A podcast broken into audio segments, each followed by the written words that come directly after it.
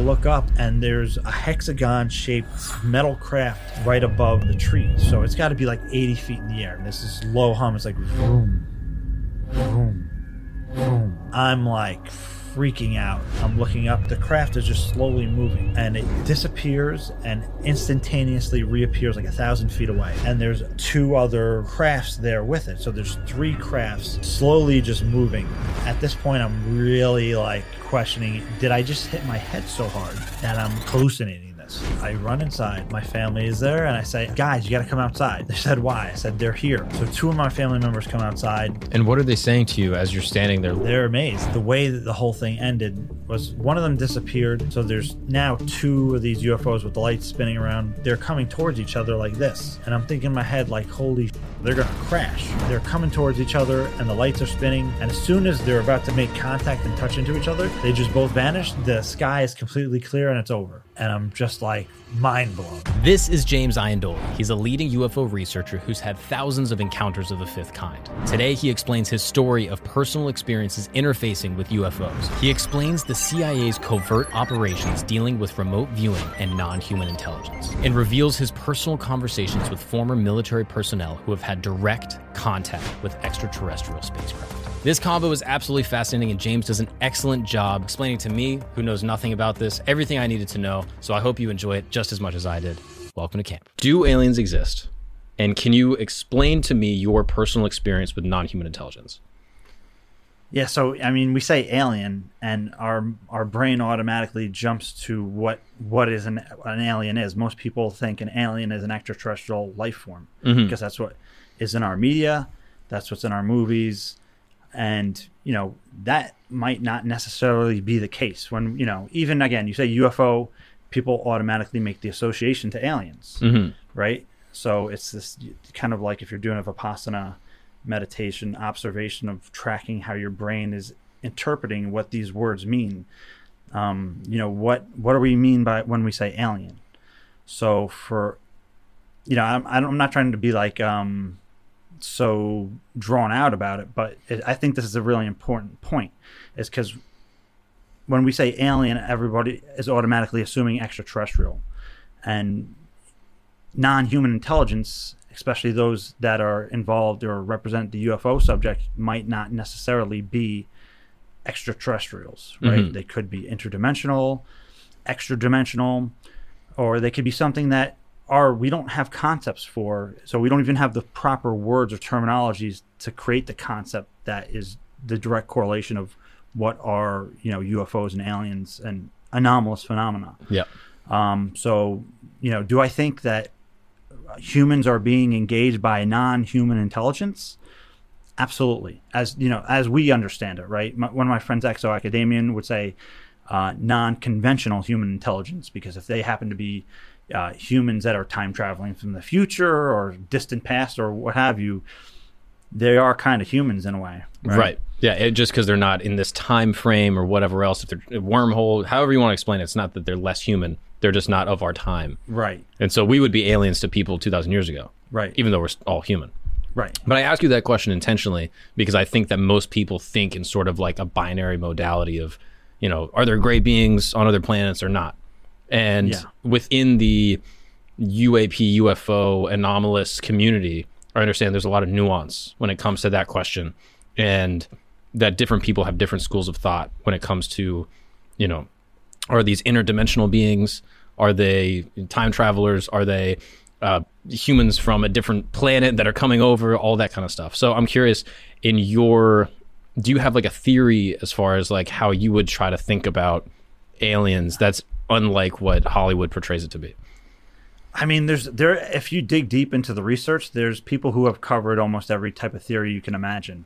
Uh, you know, and even even one just to give an example is is the crypto-terrestrial or ultra-terrestrial theory, which is actually saying, you know, these are actually entities that have lived on Earth for a long time and are highly advanced, but they live hidden to us. Um, and they try to pose themselves as extraterrestrial, so we, you know, as a deception, so we won't find them. or, you know. Hmm. And Mac Tonnies, before he passed away, wrote a book on that.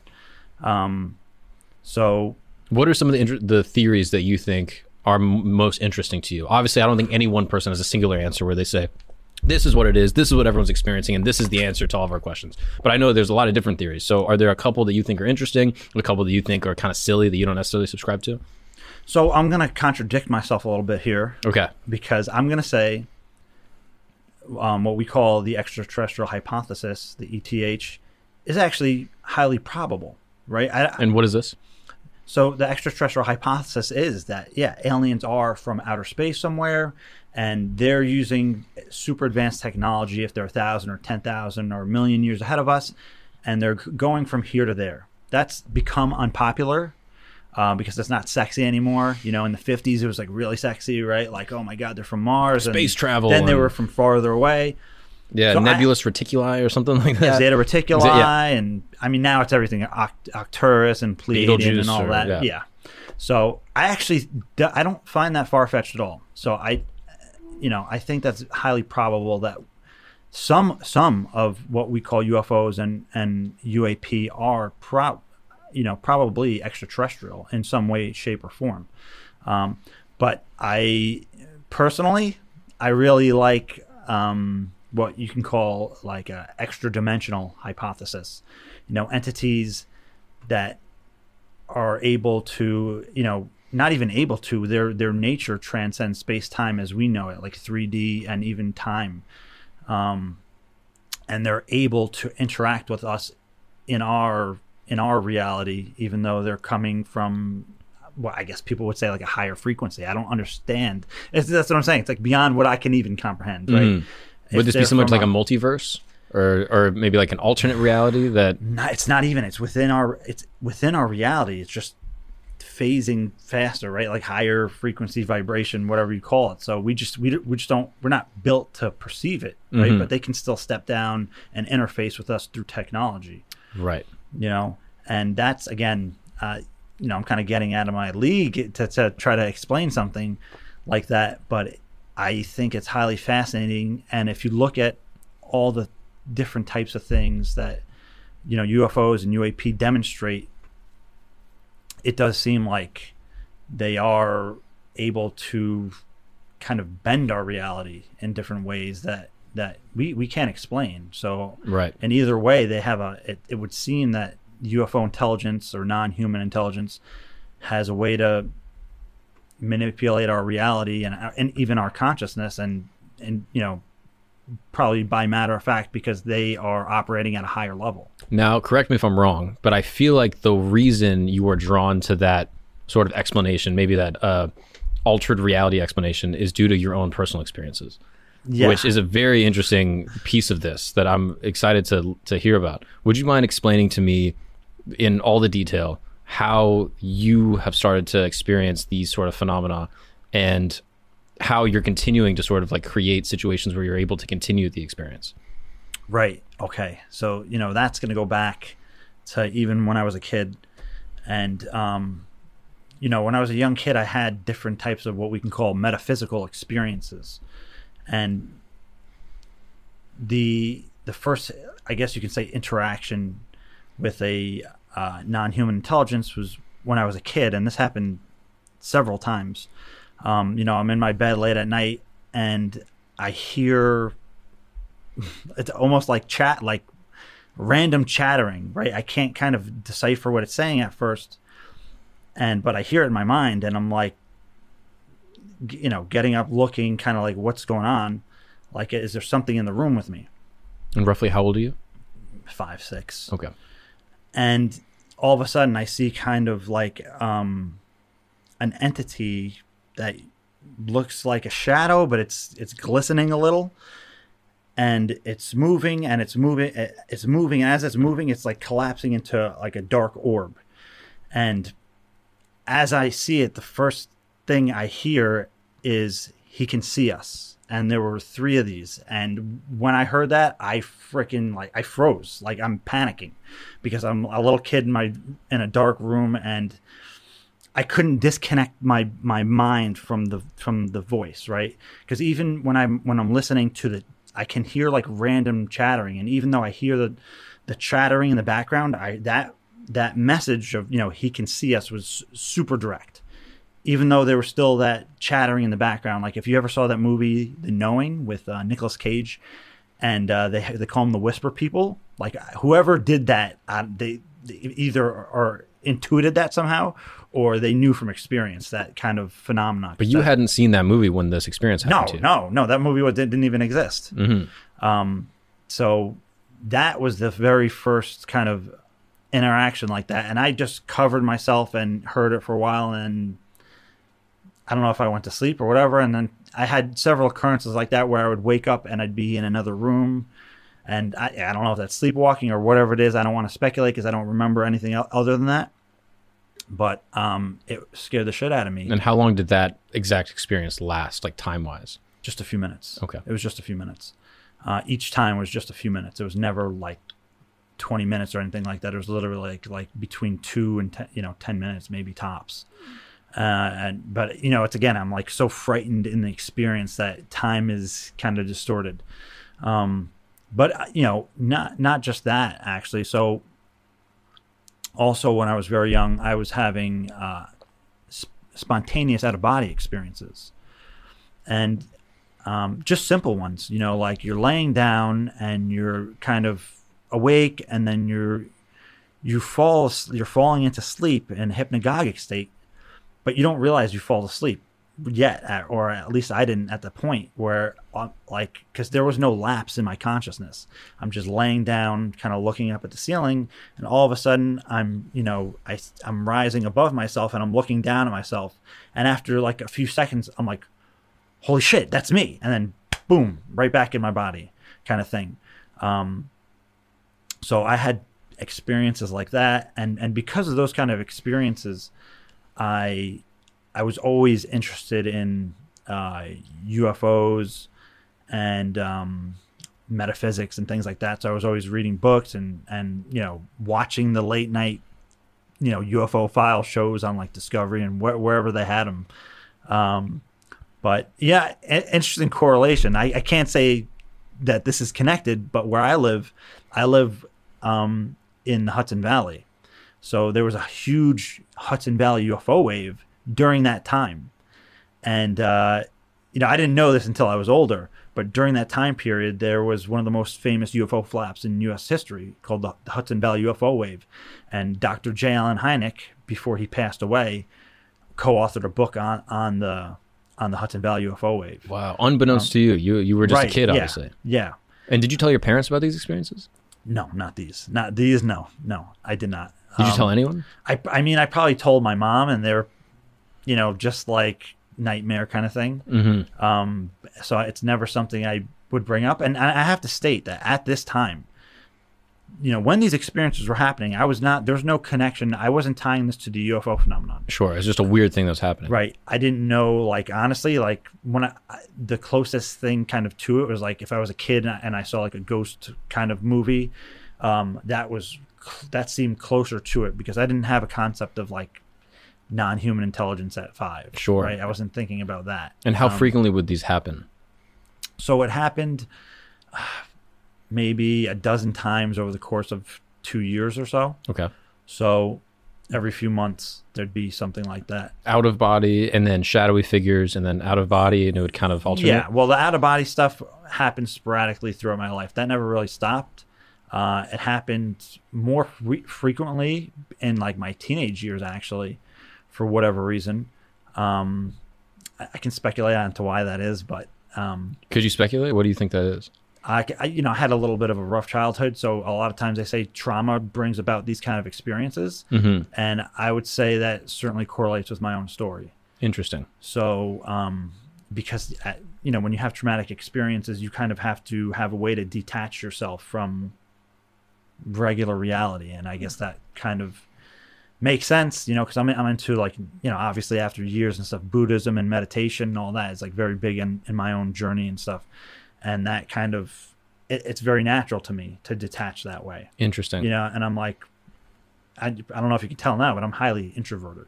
Hmm. No, I, I actually wouldn't be Yeah. able to tell. super i'm super introverted yeah, for Interesting. sure um and it's I think all that kind of plays into the whole thing. Yeah. And I've heard, I mean, have you speculated that maybe it was like sleep paralysis, night terrors? Like, obviously, you, I'm sure you've looked into that. So I've had I've had all those things. I've had I've had those, and I can distinguish the difference. How, had- what is the difference? when you know when you're in a sleep paralysis you can't move number one when i was a kid i was fully functioning conscious and i could you know pull the covers over my head hide things like that. Um, when you're in sleep paralysis you're like trying to you're trying to move you know and you can't really. You can move a little bit until you finally can break yourself out of it. In the sleep paralysis, did you see anything? when i had sleep paralysis no. I mean one time but i i count that just as a sleep paralysis kind of thing. And what did you see in that experience? that was I just I saw a small entity, but again, I I could that could totally be I don't I don't that's something if if in my own book if I if I can't distinguish if I'm lucid like awake or not, it's something I I kind of just put it on the side and say that's highly questionable. Right? Okay, I so- do I do think that such things exist like sleep paralysis, hallucinations, you know, being in a hypnagogic state and and seeing things that are not there are a product of your mind. Uh, but that that gets into a really uh, hypothetical discussion on um, are you perceiving different realms and realities, or or is that literally just a figment of your imagination? Sure. Now and, let's. and what's the difference? now we can discard that uh, because it's so questionable, and you can tell the difference between being lucid and being, you know, in a sleep paralysis state. Right. But what was that entity that you saw in the sleep paralysis?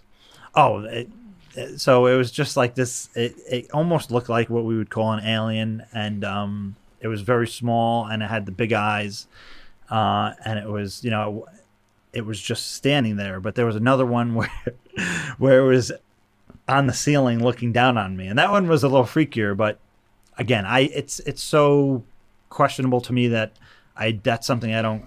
I just kind of write it off and say, okay, that's that's too questionable. That's separate from these other experiences that are much more lucid, yeah, and you can tell the difference because you've been in both. yes, I see. yeah. Yeah, and I've I've heard people speculate when I, when I spoke with Jay, I started doing a little bit more research, and obviously his experiences um, were very sort of dramatic and intense, uh, just like full abduction and things like that. Right. And I started looking it up, and I did research a little bit of like the trauma element, which I know is is probably controversial within the community. Like you know, some I'm sure people have tried to write off your story and say, oh, you you had trauma um, from your childhood, whatever. So these things are a disassociation. Right. How do you reconcile like that idea with your own journey? I mean, I don't feel, you know, if, if you want to get down to it on that, you you, you need science, right? Mm-hmm. Um, could that be determined? Uh, probably eventually. Um, so that's that's a, that's a really difficult question. Yeah. I I can only tell you what I experience and how I feel about it and what I think about it. Sure, I've definitely considered all those things. Sure. and on my best, you know, summation of everything, I I know when I've experienced something that's legitimately going on. I don't I don't have other kind of episodes like this in my life where I'm imagining different things. Right. Like, you know what I mean? Especially, um, you know, what I told you with my job is and everything. I'm very kind of like sharp and on stuff, highly observant. Right. Um, So I, you know, I I think in my best estimation, I can determine the difference between such a thing. Yeah. And as you are getting older, these experiences are becoming a little bit more intense. Is that fair to say? So it's it's a lot of times for people who have these experience and and me included in this is it it comes in waves. I mean, you know, some people have it more frequently than others, but a lot of times, you know, what we call, you know, an experiencer or somebody who experiences, you know, UFO encounters, but also other types of um, kind of metaphysical experiences, if you want to call it that. Some people won't even like you grouping those together, and I understand why. Uh, but um, it's it's different for everybody at different stages of their life, and for me, uh, it's it's been in waves. So I've you know when I was younger, obviously I had some strong waves, and then had another really strong wave when I was 20 years old that like slapped me into this whole thing and brought me to where I am now, basically. Um, but the, it's it's been periodic for me. Yeah. But again, you know, we talked before about um, CE5 and close encounters of the fifth kind, and be, actually being able to uh, initiate these kind of encounters if you if you would like to, and that um, you know that kind of changes the the probability of them happening. You know, and it, that's participatory. So it's not just it's happening to you now. Now you're part of the conversation of of that in a way. Mm-hmm. Um, but you know, be talking about when kind of like everything happened for me because you know I didn't want to gloss over this. So when I was about 20 years old, yeah, I was 20 years old because it was 2007. So during that time is when I had like the I guess like second really big wave in my life of encounters that that brought me here, and that's why I created engaging the phenomenon and everything like that because, um, you know, all of a sudden, you know, and you know, during mind you, during this time, I'm 20 years old. I've been interested in these subjects for a number of years. I've been reading books. I've been practicing meditation actually very diligently. Mm. When did you Um, start meditating? About 18 years old. Oh, yeah, cool. and I started with like Chan, which is kind of you know the Chinese version of Zen because I was doing martial arts Okay. and um, What kind of martial arts did you do? Chinese martial arts. Okay, cool. You know, loosely. Yeah, yeah. Uh, Dragon know, Ball Z shirt, bro. That's that's how it, that's how it started. Yeah, But I, I always loved it. Kind of Eastern culture has always been a, a theme for me Sure. um, to this day. So, uh, you know, spontaneously, I guess you can say, in 2007, I was working an overnight shift, and the this guy I work with, who's like super conservative, and you know, we talk say, "Hey, how's your family? How are you doing?" kind of thing. Um, we I never had expressed to him any interest in in these kind of topics. So he's just cleaning the area and he's like, Hey, did you hear about the UFOs in Mexico? And I'm like, first I think like, is he joking with me or something, right? Like, why is he, why is he saying this to me? And I didn't hear about any kind of UFO event or sighting in Mexico. So I just kind of brushed it off and said, no, I didn't. And, you know, that was kind of that. So I finished my shift and I'm driving home. I go home and it's probably like 8.30 in the morning at this point because it was an overnight shift, I, and I went to sleep. And um, so it, when I'm sleeping, I have this crazy UFO dream. Right? It's, a, it's so in my dream, I'm driving like around the corner from where I live, and it's nighttime, and there's this like electrical orange plasma UFO 20 feet above my car or something, and maybe 15 or 20 feet, and I'm like kind of freaking out because I'm in the dream and I'm super reactive. So all I'm thinking is like I got to get away from this thing.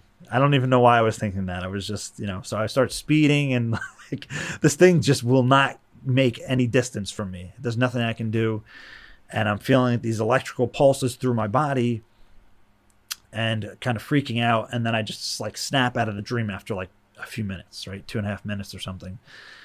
And I'm I wake up and it's like 3:30 in the afternoon or so and I'm like gathering myself, you know, you you snap out of a dream, you're kind of like getting reoriented.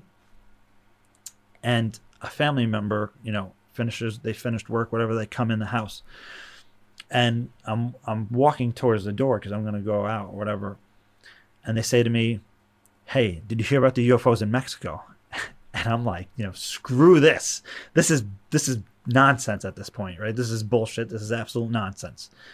Um, so I'm like, okay, I'm gonna go down the street. I'm gonna go to this Chinese place that's that I always go to and just get Chinese food and like cool off because this is this is too crazy right now.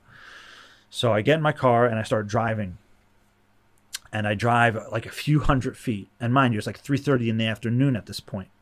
So I'm driving, and you know, right clear center of my view, in a perfectly you know clear blue sky i just see an orange fireball stationary and i look at it and i'm like holy shit that's a ufo and as soon as i think that because I, I was thinking it like in my head it starts to move so i'm like freaking out at this point like it, but i'm at this point i'm elated you know and i'm like trying to chase this thing and i you know i'm, I'm driving you know, I went off course to from the Chinese place, and I'm driving trying to chase it, and it eventually just gets out of my view. But it, it was just this. It was a fireball, right? There was no trail, no nothing, and it was slowly gliding through the sky. And you know, I haven't seen any kind of fireballs like that in in the random blue sky. Yeah. It's, It's not know, the like- sun. right? No, and um, So I was I was freaking out. But the the, the thing that hit me the hardest about that was you know not even not even the UFO and this this is a very important point. It was not even the sighting of the UFO that happened in broad daylight that w- really hit me. It was the entire chain of events that occurred so you know serendipitously or synchronistically that the, the and how it took place that like really smacked me. Um because like what does that mean? How is that even possible? Like i could understand the idea of i see a ufo in the sky but to to to think about and understand the or the causation of how can this string of events happen in such a way right? How is that possible? Mhm. because you're not talking about just seeing some kind of like craft with entities in the sky or whatever it is right?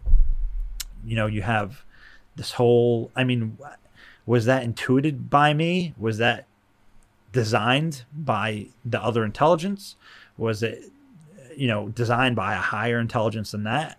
And that that gets into what uh, dr j Allen hynek called high strangeness is just like a, a level of synchronicity that is ridiculous right Mhm. that there's there's just no explanation for something like that Were you talking publicly on Twitter or Facebook no, no, or this is anything? in 2007. So at this point, I'm completely in the closet. Um, my family members had known that I probably have an interest because they see me reading the books and watching stuff, but I had not talked to even them about this yet. But we're you know we're gonna get to that. Um, but no, this I wasn't even on social media at that point hmm um, but this this was the first of, of kind of like three events that happened in a row that kind of actually led me out and to get involved in social media and to create engaging the phenomenon and do everything that I do now. So that that was kind of like this first event, and the the next event um, happened. I want to say it's you know this all happened within probably I want to say maybe two three months. It's hard to it's hard to really say because I you know I didn't write the dates down at this time 'cause Mhm. I wasn't you know first of all it was all kind of crazy and I wasn't expecting I didn't know what to expect and, you know everything kind of just happened. But um, so the the next event, um, which was probably again maybe two two and a half months later, is you know I was doing all these crazy shifts and um, I was even working two jobs. And so one morning, I didn't. I barely slept. It's like one of those nights I tried to sleep. I couldn't really sleep. Uh, you know, I was like in and out of sleep the whole night, whatever. And I decided I'm gonna go. I'm gonna go for a drive. I'm gonna go, and uh, you know, go out, just because I couldn't go to sleep. So I ended up getting into this um, this car accident, and um, you know, the I get into this car accident where the car flips and hits a building and all this. Whoa. It's like, yeah, Did someone hit you? no, I fell asleep. Whoa. Yeah, I fell asleep, and um, because of you know I was not I was not really sleeping well, and so all of a sudden, I you know again it's it's hard to kind of determine at what point I lost consciousness or was in this kind of altered consciousness state, um, but I had this experience which is kind of akin to a near death experience. I, I didn't actually die or was nowhere close to death but during the time I, you know, when it happened, I, I literally thought I was dead, and I'm going to explain why. But I, you know, I've come to call a trauma-induced out-of-body experience. So, all of a sudden, you know, during, you know, I guess during or after this this crash, I'm in front of this light beam, right? And uh, you know, I guess you know maybe somebody could would call a light being or an angel or something it, it didn't look like a typical angel it looked like a light a, a being made of light kind of like almost it had a head and you know shoulders and arms and it tapered down and it didn't really have legs Was it masculine or feminine? It definitely seemed masculine. Mm-hmm. um and i say that because when i'm face to face with it and i hear this like beautiful angelic crystalline orchestra that's like no sounds that can be made in this realm. It was like too too glorious too perfect like heavenly right? Those are kind of like the words that come to mind. And when i'm face to face with this entity I have this again. It's a sense that this entity and me are there's no separation between us. Like we're literally, it feels like we're one kind of thing. I don't, I, you know, I, I have no words to really describe that. Um, and you know, I'm not religious, and especially at this point, I'm kind of like counterculture kind of ish, you know, like rebellious against religion. I'm doing like Zen meditation, like I don't need religion kind of thing. Were you raised religious? I went to CCD and all that. I never took it really seriously. That's Christian. Yeah, Catholic, right? Okay. I'm a you know, Roman Catholic. Mhm. um, so my grandma was like super, super like Catholic. Mhm. She was super into it, super spiritual. Like I appreciated her devotion and how seriously t- she took it, but I just didn't believe um, everything that I was told, and I didn't like. I didn't like being told what to believe and what to think. I just did. So that automatically made me question everything. hmm Um, so, you know, the reason I, I bring that up is because while I hear this crystalline orchestra thing, you have this light being entity in front of me, and I hear this voice kind of like permeating through myself and reality um, say, God is all there is, ever was, and never will be. And like it feels like it feels amazing, right? Like the sense of like pure love kind of thing. And you know, just to retrospect it a bit, like I don't I don't think that it's talking about like the God that is you know, like some God in heaven kind of thing. It didn't that's not what it felt like, but those were the words that I heard, right? Um Were they verbal or was it like almost telepathic where it just was communicated to you? it's it seemed like both. It seemed like both. It's hard to it's hard to take myself back there and really kind of distinguish the difference but if i could say i would say it, felt like both because i heard the like crystalline music the angelic crystalline music like i, I did hear it uh, but i also felt it. It was kind of like engulfing right? It's overtaking you kind of thing. And it felt good. The force was it felt incredible. And so right from that it was like my reality like just completely reset. And from because i'm again i'm in front of this light entity and all this stuff is going on and the i can hear the music and i hear that message right? And all of a sudden it's like my reality did a reboot. And all of a sudden i'm above the accent looking down on it and when that happens I'm thinking, so this is it, huh?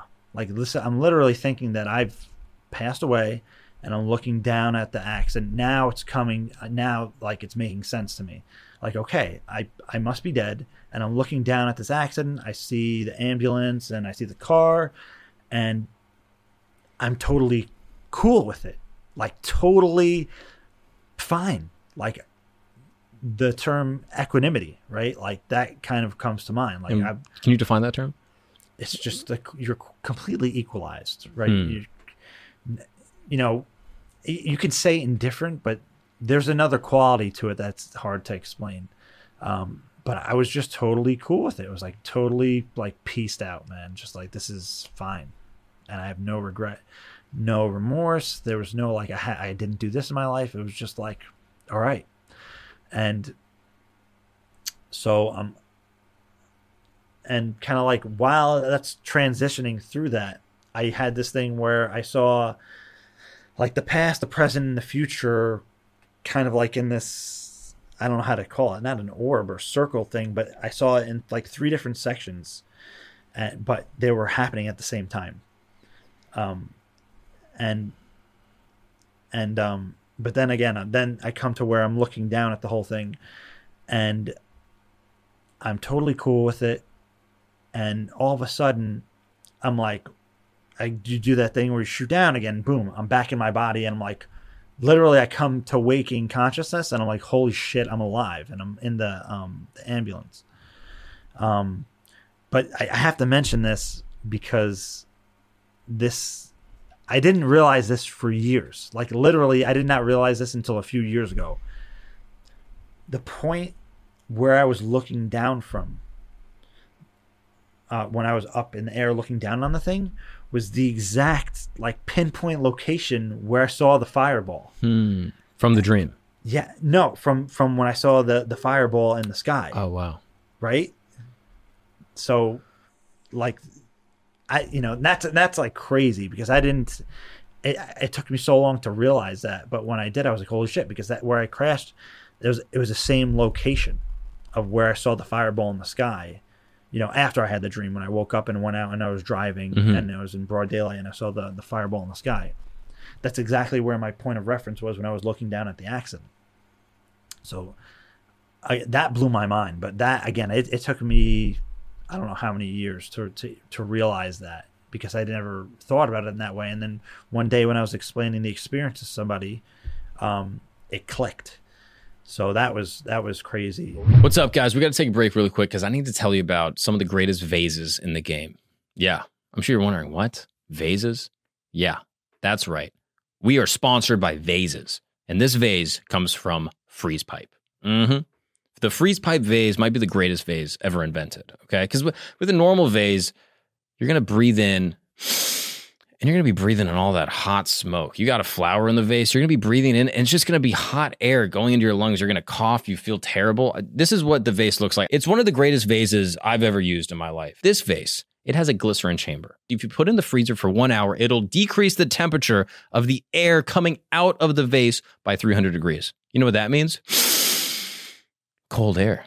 Feels amazing. Fills up your lungs. You feel so good when you breathe in air from this vase. You don't cough. You don't feel bad anymore. You can just take all the breaths of flour if you put that in the vase as you want, and you'll feel amazing. So, if you're interested in checking out this vase or any of the other vases that they have on their website, you could go to thefreezepipe.com and use the promo code GAGNON. That's right, GAGNON, G A G N O N, and you will receive 10% off your entire order. This is one of the greatest vase websites I've ever been to. That's thefreezepipe.com and use the promo code GAGNON for 10% off your entire order. Shop today and say goodbye to those gross old vases that make your lungs and throat hurt, all right? And get a vase that cares about you. Now let's get back to the show. What was that feeling like remembering and saying, oh, wow, this place that I saw the fireball a few months later, I have the accident in the same place? Yeah, I mean, it kind of like exhilarating, if that makes sense. I was like, it was exciting to me because I'm like, wait, what? It's like I found like a new piece of the puzzle, Mhm. kind of thing. Um, so that was that was like fascinating to me, and s- like even still thinking about it, that boggles my mind. What does that mean? I don't even know. I don't. I don't know what that means. Like you know, a lot of this stuff, right? Mhm. We can try to make sense of it, but Did you share with anyone when you saw the fireball? Not in the dream, but when you were driving. Yeah, I called right after it happened. I called one of my friends and I'm telling him like, "Dude, you're not gonna believe this. I saw this and this." And I told a few people, just a few very close friends. hmm Um, and you know, I didn't. They were like, "Okay, that's cool." They, you know, I mean, they believe me, but they didn't see it. So, um, but this, you know, that was that whole thing that I just explained was the second kind of thing. So the the third thing about this, the, the kind of third part of this series of events that kind of brought me to get involved in in, in the UFO field publicly was the day after. You know, I'm released from the hospital, and I'm just like trying to get back to normal life, I guess, and like from when that experience happened, the accident and the trauma induced out of body experience, like I had this feeling in my body that was different. Um, yeah, I physically felt different. Like again, I don't like to use terms like this because it's I guess like there's so many attachments to what what they mean, but like I can feel like like high vibrational, right? It felt like like a buzzing kind of quality. Did it feel good? Yeah, it felt like fantastic. Um, so I have that kind of feeling in my body, just like now I'm not doing anything. It's just like that. Which is a bit strange after a car accident to come out of the hospital and say, I feel amazing. Yes, but at the same time, I was like, I'm like, I can't believe I'm alive. Like I'm so grateful that I'm alive. Right, I'm alive, and I'm in this amazing world. Like I, I could not be here right now. You know, I could, it could have easily went some other way, and I'm just not here anymore, and that's it. And were there any injuries that you sustained from it? just a concussion, just because I hit Mhm. my head. I guess that's that might explain a lot. No, but you know, I, I didn't have, I had no like, you know, injuries. Other, you know, just like I was Internal bleeding, up. nothing like nothing that. Nothing like that. You know, I was a little banged up, but that's it. And were you able to share any of the details from what you saw when you were above the accident to any of the like ambulance or I didn't. I, I was not thinking about any of that. I so I didn't. But I mean, sh- the I know what the location looked like, and you know where the ambulance was made sense, and where the car actually was was where the car was. I mean, could I have unconsciously perceived that? Possibly.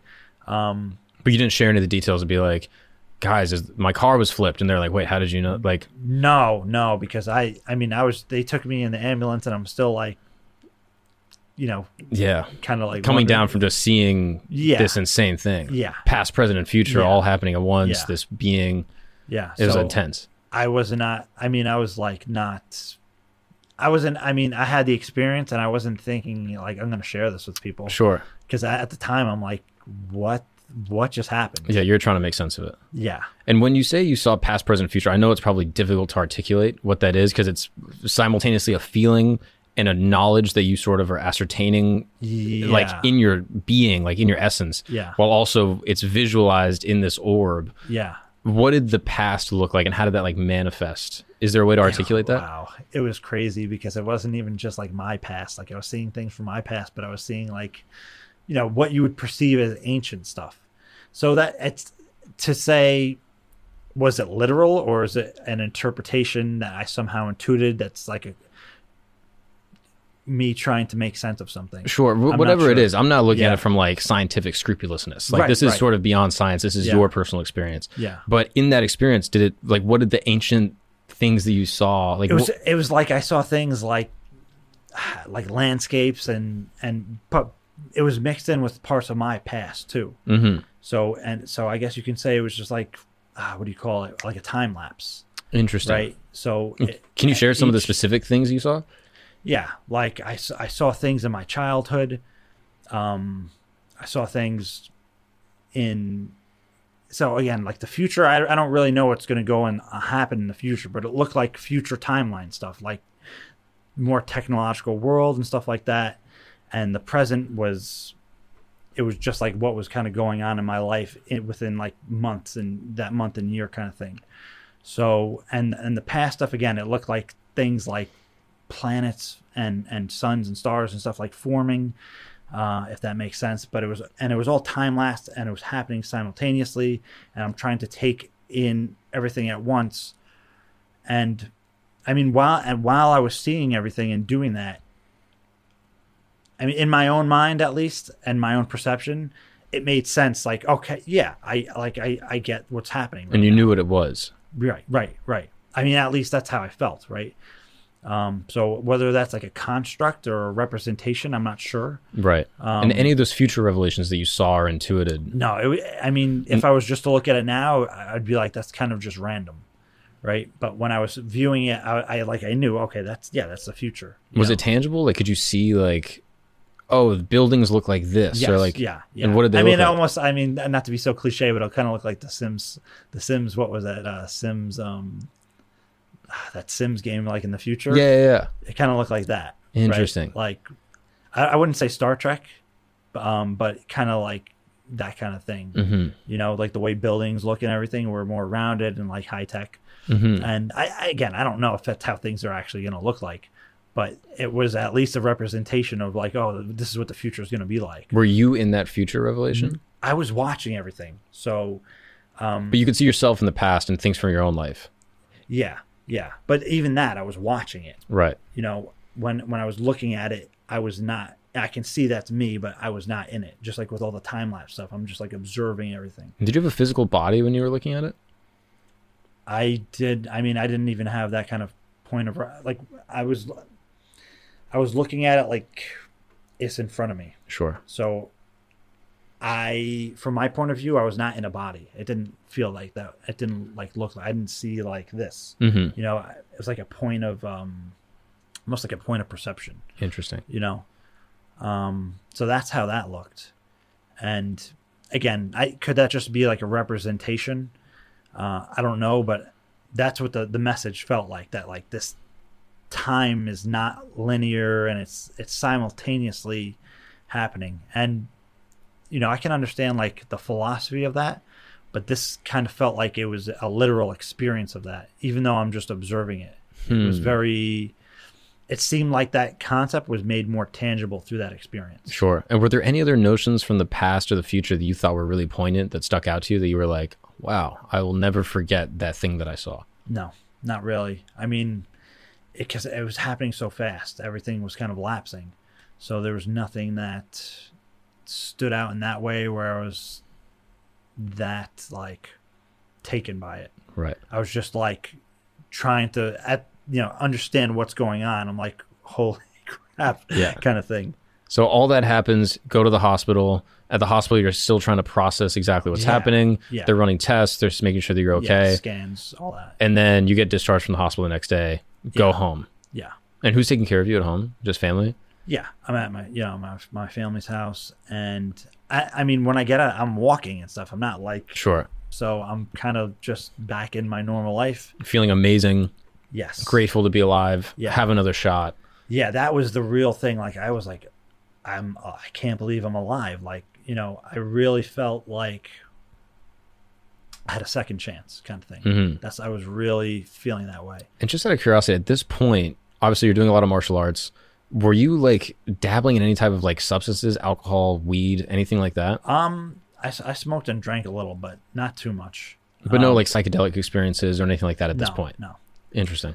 Yeah, and so this at this point, I'm in my room, and um, it's it's uh, you know just whatever you know. I go home and do everything, and I'm kind of like living my normal life, but again, I feel this kind of elation, like twenty four seven kind of thing, uh, like a buzzing in my body, and I'm just super grateful, like gratitude, you know, grateful to be alive, and at this point i'm just like i'm cleaning my room like man you know like I, i'm just so happy to do this this sure that i'm able to do this Yeah. right and as i'm doing that you know it's probably like 9 9 30 p.m at night and again it's like the summer at this point and all of a sudden i i hear a voice you know it's it's not just in my head i can feel it a sensation in my body uh, you know, beyond just the buzzing, say "come outside." And when I heard when I heard the voice say "come outside," like I for some I automatically knew what's what's happening. Like, so I and I'll I'll kind of explain what I'm going to explain. For some reason, I I knew what what this is and this meant, but actually, as soon as I heard that voice. I hate to be so typical, and again, I don't know if this is a like a representational thing. If I just thought this in my head, but I saw these two entities, right? Like a, a male and female, you know, like a, what people call a Nordic, you know, blonde hair, blue eyes, human looking alien or entity in kind of like like a kind of spacesuit, um, like a silver kind of tight suit. And it was like a silverish blue And where where were they? so I saw them in my mind. So this was like part of a telepathic download, people would call it, I guess. But I I felt I felt the voice in my body too. It wasn't just audible. And I I when it said they said come outside and it's it's weird because I again I you can call it telepathic download and it's just a way of me trying to ex- describe um that there was more there was more communicated than just those words. I got this whole kind of download about that they're related to us in some way and they care about us. And I'm fully open to the idea of this being a misinterpretation or even a form of manipulation. But at the at the time, I'm taking I'm like this is literal to me. This is Mhm. like actually happening, and I'm not even quite. This this came that kind of retrospect and you know looking back at it came afterwards. But when when this is happening, I'm taking this is all very literal to me. So I believe that there's these entities in a ship outside waiting for me to come out there, and that what their message is. You know, so I run outside, and uh, you know I get out the door and I have to get past these trees, and I hear humming. And when I get past the trees, I look up and there's a, like a hexagon shaped metal craft right above uh, the trees. So it's got to be like 80 feet in the air, maybe 100 feet in the air. And um, again, this is low hum. It's like vroom, vroom, vroom, like that. It's like a very like a low kind of bass. It's very bassy, and I'm like freaking out. I'm like, oh my god, this is again. This felt amazing. Um, again, part of the download. As soon as I got the download, or con- there was that connection between my consciousness and and you know their consciousness if if that actually happened in that way if you can describe it that way Mm-hmm. um i was like super elated and i thought this was so incredible and i'm like running i get down the stairs and i'm looking up and it's just the, the craft is just slowly moving and it disappears and instantaneously reappears like a thousand feet away and oh you know I forgot to mention when I, when I looked up, like you see the different color lights are all around it, like blue, yellow, green, white, kind of swirling around. And in the center, there was like a fixture that was a perfect square of white light. Um, and like I could have hit this thing with a rock. That's how low this thing was. Um, but when it it disappeared and then reappeared, and then when I looked to because I, I was I was looking at it, and then when it reappeared, I'm looking now across the street over the lake where it was this man-made lake, and there's two other crafts there with it. So there's three crafts that have the lights sp- like spinning around it like this, and I'm just um, yeah, Is it like this shape, sort of? it was it was like a hexagon. Hmm. So it had like flat parts of it, but the edges were rounded. So there weren't sharp edges; they were Hmm. rounded edges.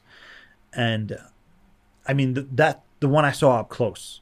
The other, so when it disappeared and reappeared, assuming it's the same craft, f- from that distance I could not see the sh- the form of it as as good as I did when it was right above me. But they all looked identical and it was like a dark, dark, dark gray. It wasn't. It didn't seem quite black, but it was. It was nighttime, at like nine nine thirty p.m.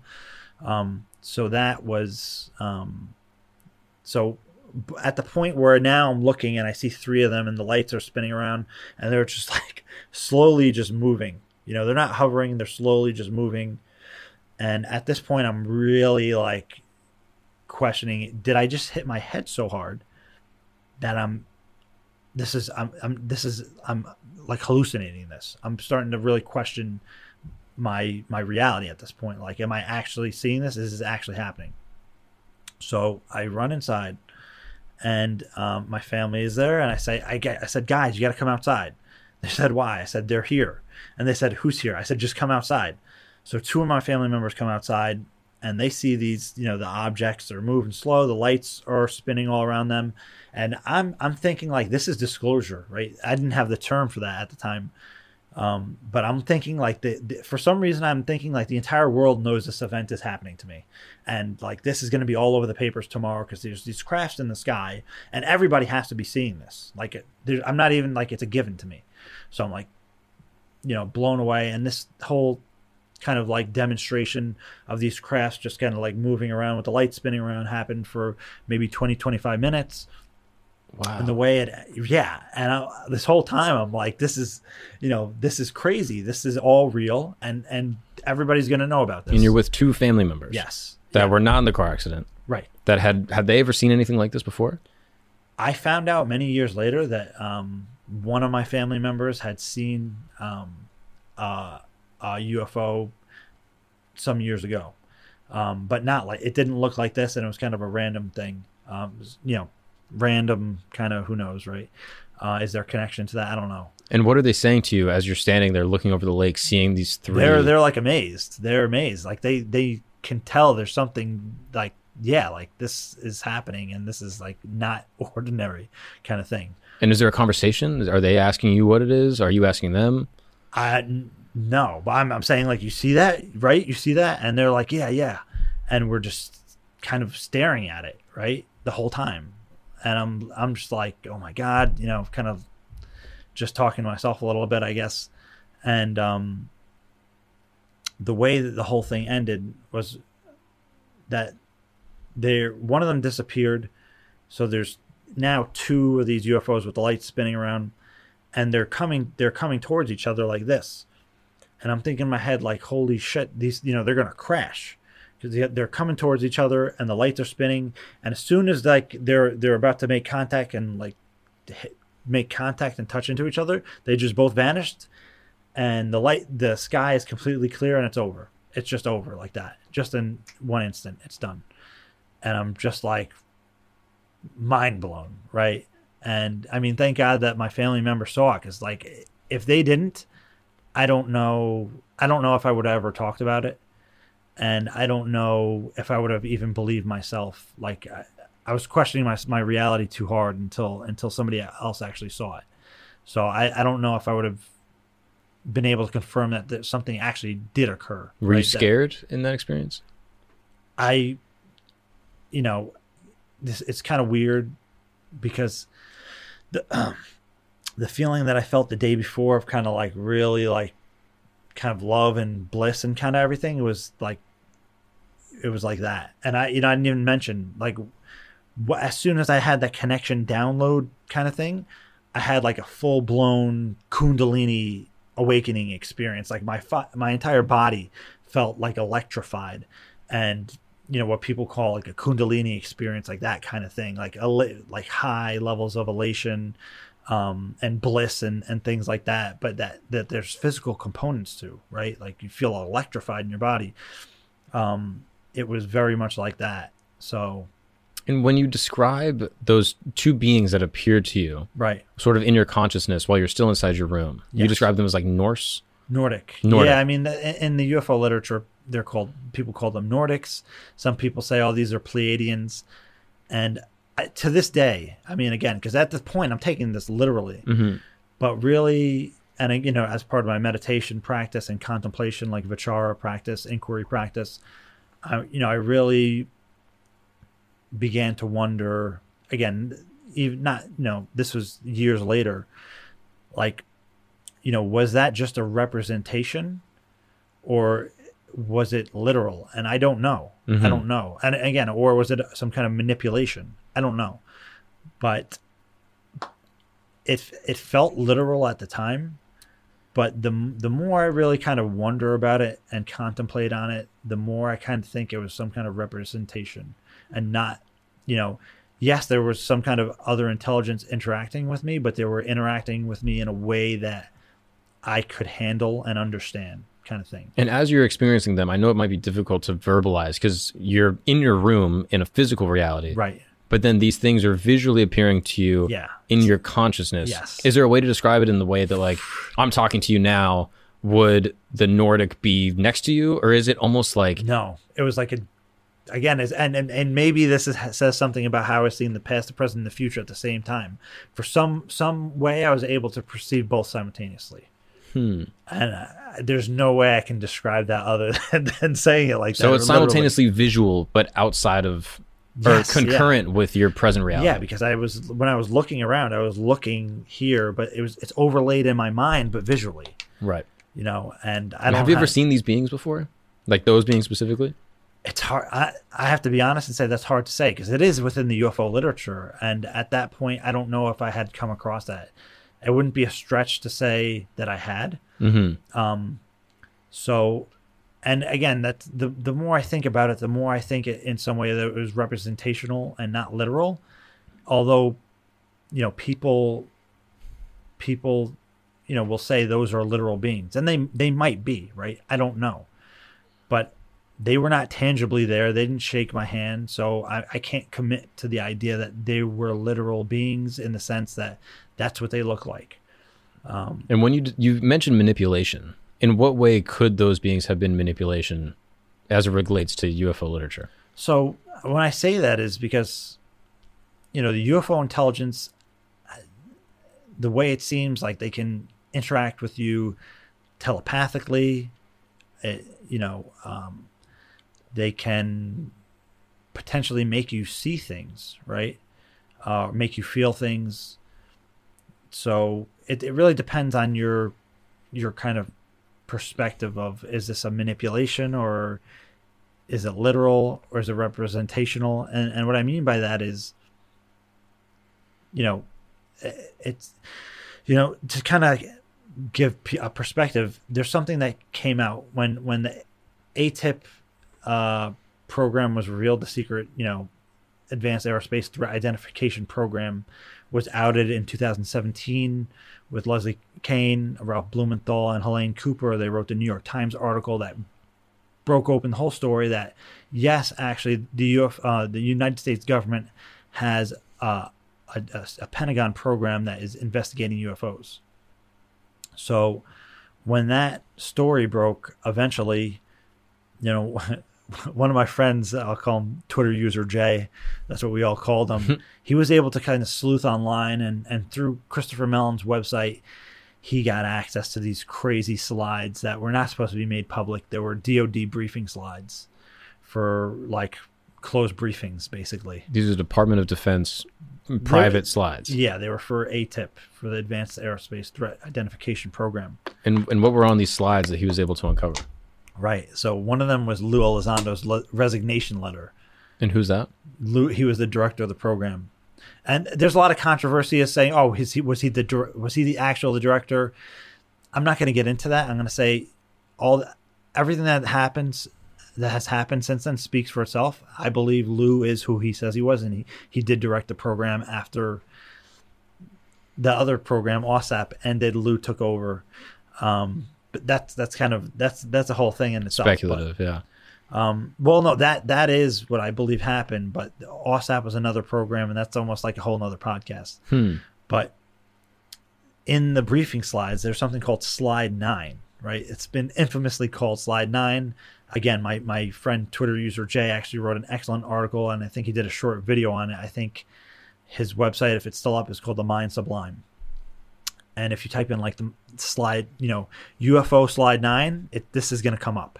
And on that slide, it's talking about different capabilities that were observed by the Department of Defense that UFOs or UAP have. And stuff is on there like able to, to penetrate solid surfaces, like good, you know.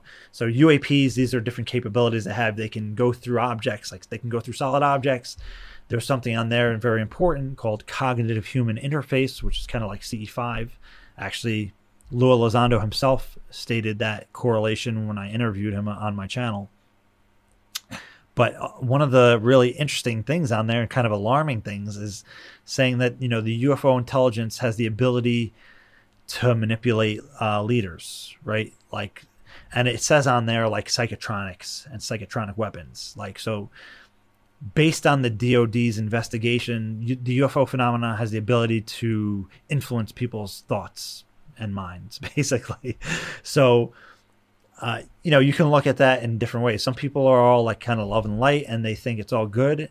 And I can under from the experiences some, for for from some of the experiences I had, I can understand that because it felt like the the experience that I had uh, with those entities seemed like especially if I take it literally, right? It was amazing, right? It it was it felt super positive.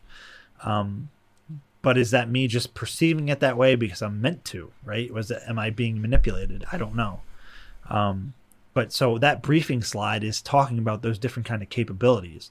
So that's why I say manipulation because uh, the Pentagon, the Depart- Department of Defense, and people in the intelligence community are definitely wary of that you know, seemingly observed capability that UFO intelligence has at its disposal, right? Because if we're, we're dealing with an advanced intelligence that's like, you know, super advanced, you know, how, how could we tell the difference? Right. And how did this person get access to these slides?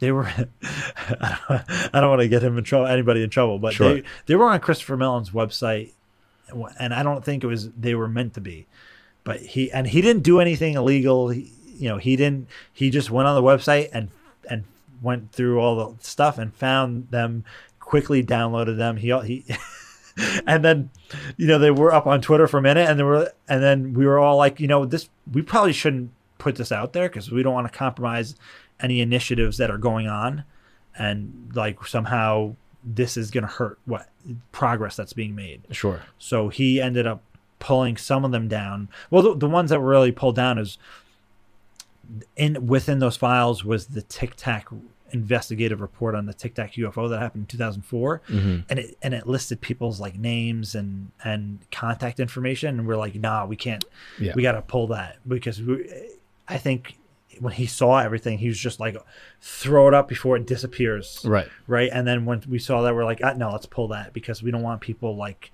you know, being compromised or getting contacted and their information out there. Of course. And now this is on Christopher Mellon's site. Yeah. And who was that? Oh, oh wow, Christopher Mellon. He was at, at uh, our last conference. Mm.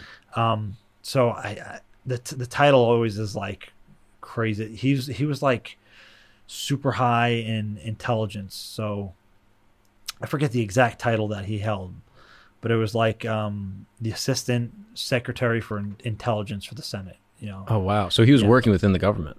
at the super, time. Super. No, he had he retired at this point, but he came out in 2017 with To the Stars Academy as somebody trying to push this forward. But you know, obviously, he has a lot of weight um, to pull, um, and you know, he's part of the Mellon family. They're like one of the richest families in the United States. As in like Carnegie Mellon. yeah. Hmm. So they're like, you know, he's a super influential person. He has connections in the government. He served under Clinton and Bush. Have you ever spoke with him about why these slides were on his website? I didn't ask him that. I, I I think he may have addressed it at one point, but I'm I'm assuming that he was he had them there to get give somebody access to them. Um, Are they still on his site? no, that no, they were taken down the next day. They, Wow. they were it was gone like as soon as we got it. You know, it was out in the public. Uh, it was ta- everything was down. Everything was taken down, and that's where we're like, oh my god. Because again, Lou Elizondo's resignation letter was in there too. Right, and that certainly should be private, or or was supposed to be. it was private. actually eventually made public again by uh, I believe it was George Knapp Hmm. reported on it and and made it public officially. But it was it, it was not supposed to come out in the way that it came out, unless it was intentionally planted there for somebody to find and sleuth out. Right? right. I don't know. So when you say manipulation in relate in relation to your own experience, perhaps these entities, as we know, can manipulate people through slide nine, and right, and that's why you bring that through up. Through what's discussed in that. Yeah, uh, and I mean you can go into so many directions with that because you know even what what we call religion, right? It could that have been a design by non-human intelligence interacting with humanity thousands of years ago, right? Well, I mean, religious people would say, yeah, it was non-human intelligence. Like if it is, well, if right, it is they- God, well, there's the thing, but it's, Right. it's non-human intelligence, but it's not aliens. It can't be right, because they're they're not spiritual entities. right, unless yeah, but they are, and then there are always demons or you know right. yeah, So- anytime you bring religion into the mix, it has these weighted beliefs, right? Yeah, of course. And I understand why, but I think you need to bring a broader lens to it and say, like, hold on, wait a second. You know, could this be? Are we talking about the same thing here? What's up, guys? We're going to take a break really quick because I have to tell you about an amazing new device called Fum. That's right, Fum. If you haven't heard of it, now you have. Fum is effectively flavored air. It's one of my favorite ways to de stress. If you know me, you know I don't like to pick up bad habits, and Fum takes the bad out of the habit, okay? Instead of electronics, Fum is completely natural. Instead of vapor, Fum uses flavored air. And instead of harmful chemicals, Fum uses all natural, delicious flavors. I love the mint flavor. You take a deep breath and the fum just feels amazing. It's a great way to de-stress. It makes you feel relaxed, and it's just a great way to even just like fidget while you're sitting in your chair. It just has like a cool little like bamboo knob. It's awesome. I love the fum. It just looks cool. It's super discreet. It goes in my pocket through my backpack. I can have it at the airport. It's not a problem anywhere I go, and it just looks cool. It's fun to have. So let me just say this: stopping something is difficult. It's hard to do, and that's why people put it off for a long time. But switching to fum is easy, enjoyable, and even fun. It really calms my anxiety and is a great way to de stress. Fum has served over 100,000 customers and has thousands of success stories, and there's no reason that you can't be another one. Join Fum in accelerating humanity's breakup from destructive habits by picking up the Journey Pack. That's right. This is what I want you to do. You can go to tryfum, that's T R Y F U M dot com, and use the promo code GAGNON, G A G N O N, the promo code GAGNON, and you will save 10% off when you get the Journey Pack. That's tryfum, try F-U-M dot com, and use the promo code GAGNON, G-A-G-N-O-N, to save an additional 10% off your order. Kick the bad habits, take the bad out of the habit, take a deep breath of basically flavored air that'll make you feel amazing, take out the anxiety in your day, and make you feel more relaxed. Now let's get back to the show. So before we get deeper into those documents, you see these these craft basically touch disappear. Yeah. Before they disappear, is there any movement from the trees? Is it cascading light onto the trees? This this was above uh, a man-made lake, hmm and they were. I'm trying to say like when they disappeared and reappeared, they were probably like a thousand feet. I'm I'm guessing. I Sure. don't really know. So But across the lake. yeah, they had to be at, at, at the least a thousand feet away, twelve hundred feet away, and they're over the lake. From from that, I don't, I don't. I was honestly, I was just staring at them. I was not looking down at the Mhm. water or anything. So I don't, I don't know if there was light reflecting off the water. When it was closer to you, did you feel any sensation other than the vibration? Well, I I I felt the vi- I felt like I was having the Kundalini type thing right. So throughout it's my in whole you. body. Right. So but you I- don't feel wind necessarily. No, not wind, but I felt the bass kind of thing. I felt, but I felt it through my whole body too. And I don't know if that's part of the Kundalini thing or literally some kind of effect from the craft itself. Right. But it definitely, when it was like humming like that, I felt it. You know, like in in correlation with the sound. And then it goes away, Yeah, and then you're just standing there with your family members. yeah, Were they older than you, younger than you? older. And you look at them and you just go, "That was weird." What is the immediate no, conversation? I, I, I was I was a lot more excited than that. I was, you know, just like mind blown, you know, saying, cursing a little and just like talking very excited and kind of in disbelief. And we were just like, that actually happened. This like you saw that right? Kind of that's that was kind of like the conversation, and then you go inside. Are they asking you questions? huh?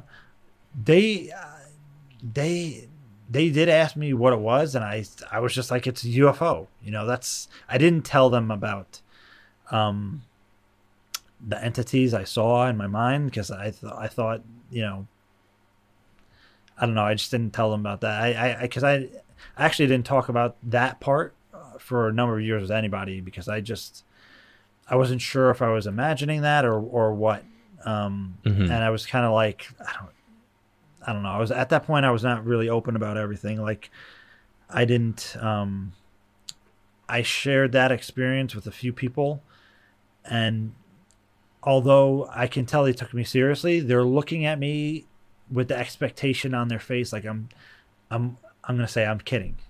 Like that's the look on their face, and that kind of hurt me. Um, Sure. I mean, you experienced something so real, Yeah. and then for people to look at you and be like, "Are you crazy?" No, like it's very like, dismissive. I can see they're looking at me and they they they were not like upset with me. That It's not th- there was like a major cognitive dissonance thing going on because I could see and they're they're trying to make sense of what I'm saying and like um, the the thing like I I, know, I had the feeling that they're waiting for me to tell them like ha I'm kidding. Mhm. or they're they're trying to suss out like is he exaggerating? I can see like this the puzzled look like them trying to make sense of what you know you know and obviously they're they're they take me as a serious person but they i could see that it was too much it was too much and after that i'm i just i really i didn't tell anybody for a long time Did it strain some of those relationships?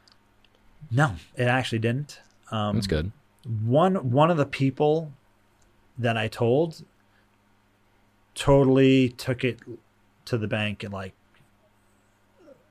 actually they you know and that's somebody that ended up going out and doing like CE5s and stuff with me um so but one of the other people I mean and this this person's like into like they were doing martial arts with me at the same martial arts place um they're into meditation like we would do meditations together and stuff and but I could see he was like bewildered. Hmm. Like it was too much. It was too much and yeah, I can like I think like he wanted to believe me, but it didn't make sense to be that in his mind it was a literal thing.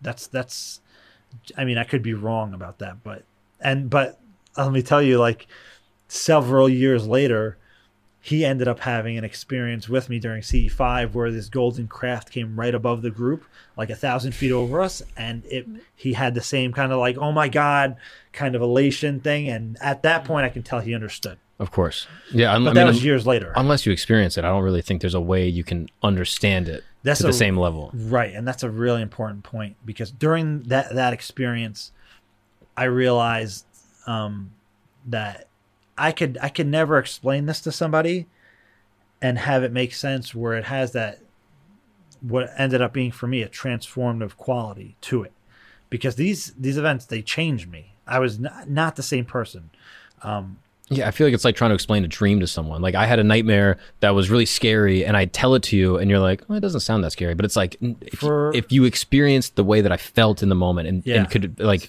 transport that feeling, you would understand. a strong a strong kind of metaphor or so, yeah to me is like or analogy is you can tell somebody what it's like to be a parent and you know they can you can they can intellectually grasp like "Oh, i get that i get that i get that but when you're a parent it's like you know you know Right, it hits you deeper. it, it, It's fundamental. it's the only way it could hit you you know and so that's because of those experiences that's how i ended up getting into ce5 which is the close encounters of the fifth kind which is ultimately can you initiate an experience and have a ufo encounter um, which I- Intentionally.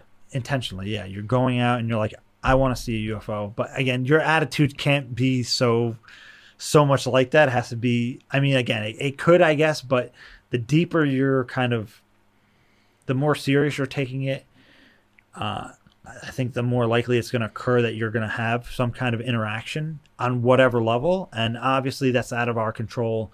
The ufo phenomenon is the one that's going to end up calling the shots and determine what such an encounter is going to entail hmm Now, did any of your family members that saw it with you in that one specific instance, did they feel any sensation in their bodies in the way you did? I did not ask them. I even to this day I didn't really ask them that. Um, I I talked to them a few times about it afterwards for sure. Um, and that's not even the only event that they witnessed because when I ended up getting into the CE5, we uh, in 2010 or 2011. Was, I, th- I believe it's 2011 actually, if I think about the date. So this is going to be that's four years later.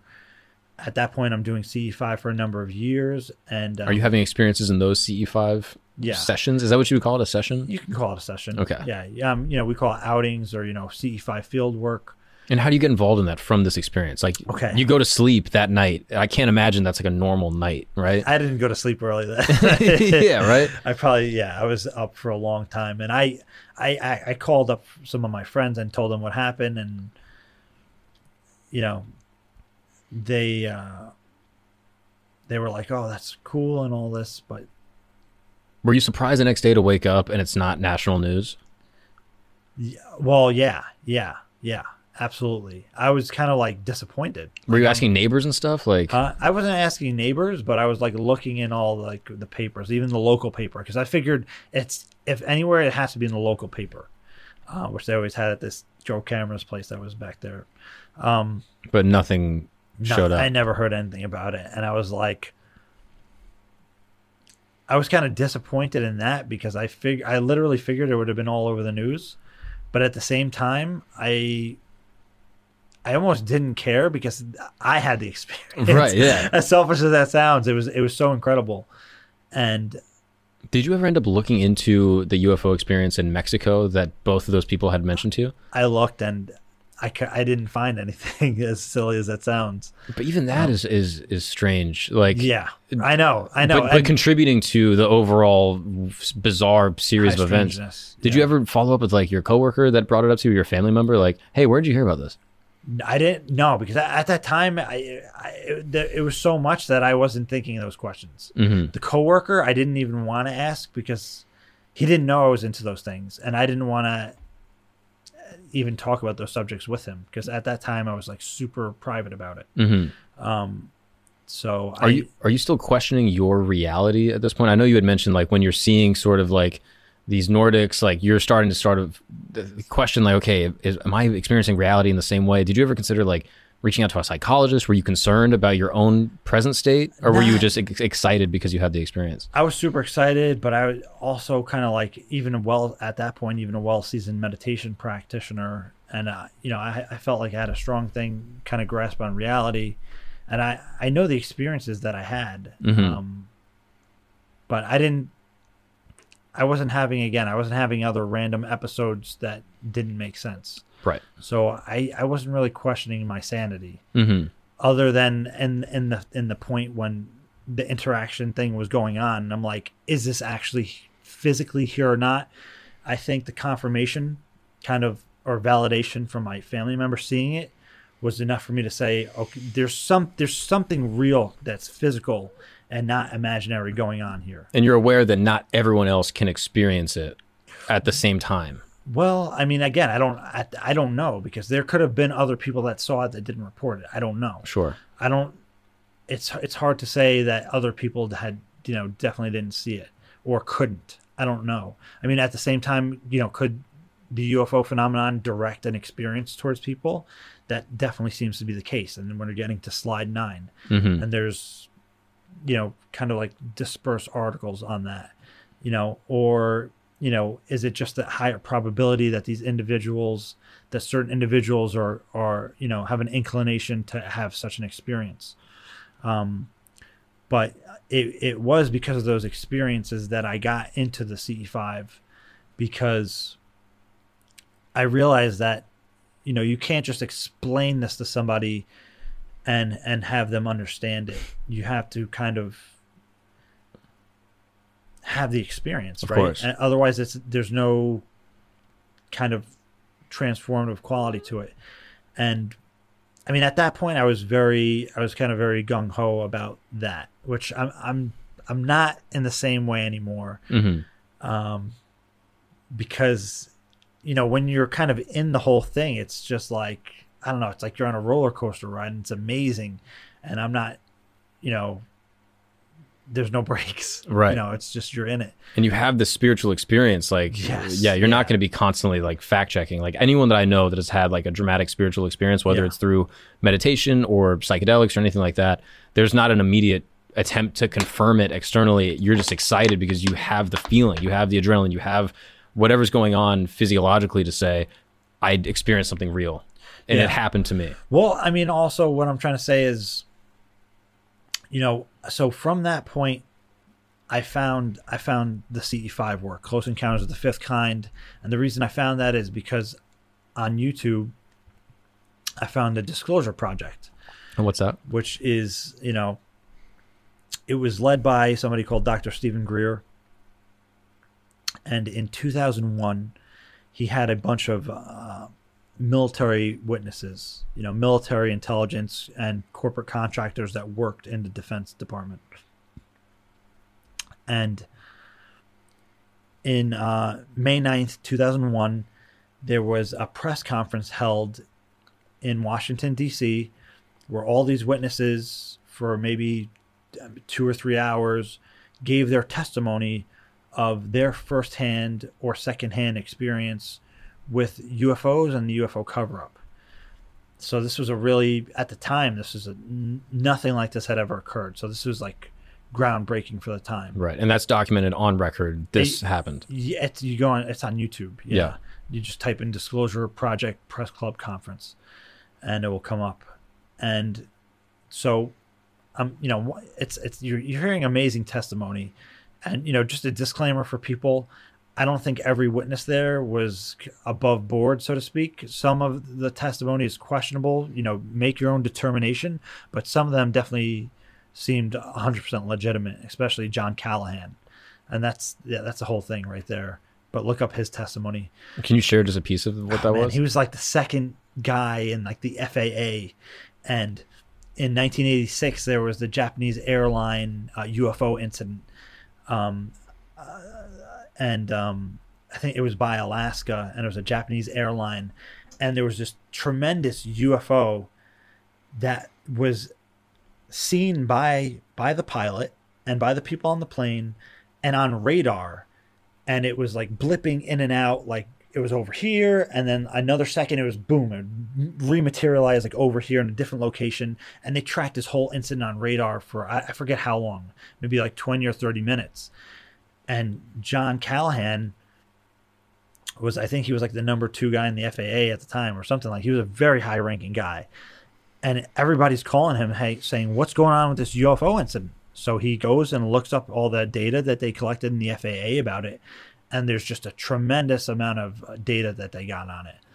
So he was called in to i think it was the, the presidential like scientific board or something. There was a, some um, scientific advisory board for the president that he was brought into, and there was like he said there was like two or three people from the CIA. There was somebody else from the NSA, and there were some scientists there. And they went over all the data. They told him to bring all the data, and they were like, "This is amazing. We never tracked a UFO on radar for this long before."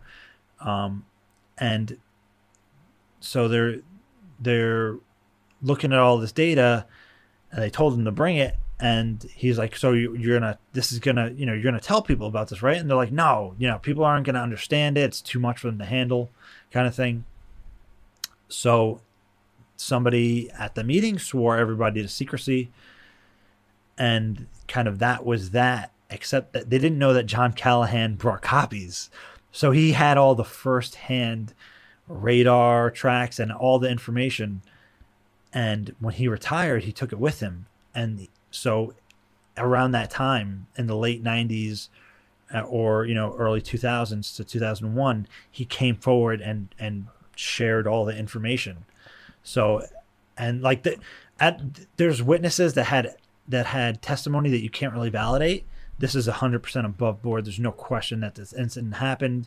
The pilot was you know they made him they took him off flight status even though this event occurred and there was proof for it um, that was later corrected, I think, years later, thanks to Richard Haines and others um, who vetted for him that this event actually happened. And what was the name of that event again?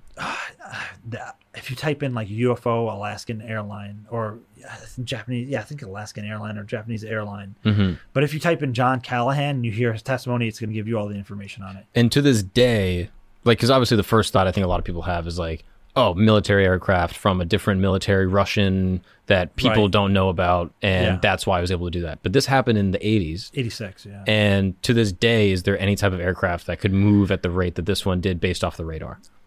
I'm I'm not an expert in that, but I would say no because the way that you hear him describe it, it's like disappearing and then completely reappearing somewhere else, and it's a huge, it's a huge craft. Did he describe the shape? I'm not sure. I don't recall, Mm-hmm.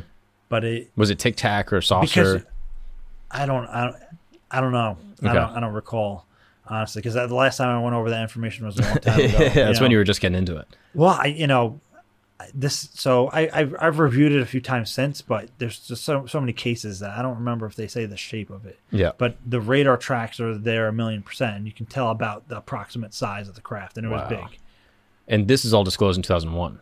Right. I mean, it might have been reported on shortly before that, but that it came out in a very big way with his testimony in 2001. And so you start researching this through YouTube, you start seeing these things, and all of a sudden So- you're like, whoa, this is similar to my experience. Well, so the relevance to this is that after I had those experiences in 2007, I st- I'm like, you know, I was already researching and stuff, but now I'm like, this is a life mission for me. Like, I, I at this point, I have to.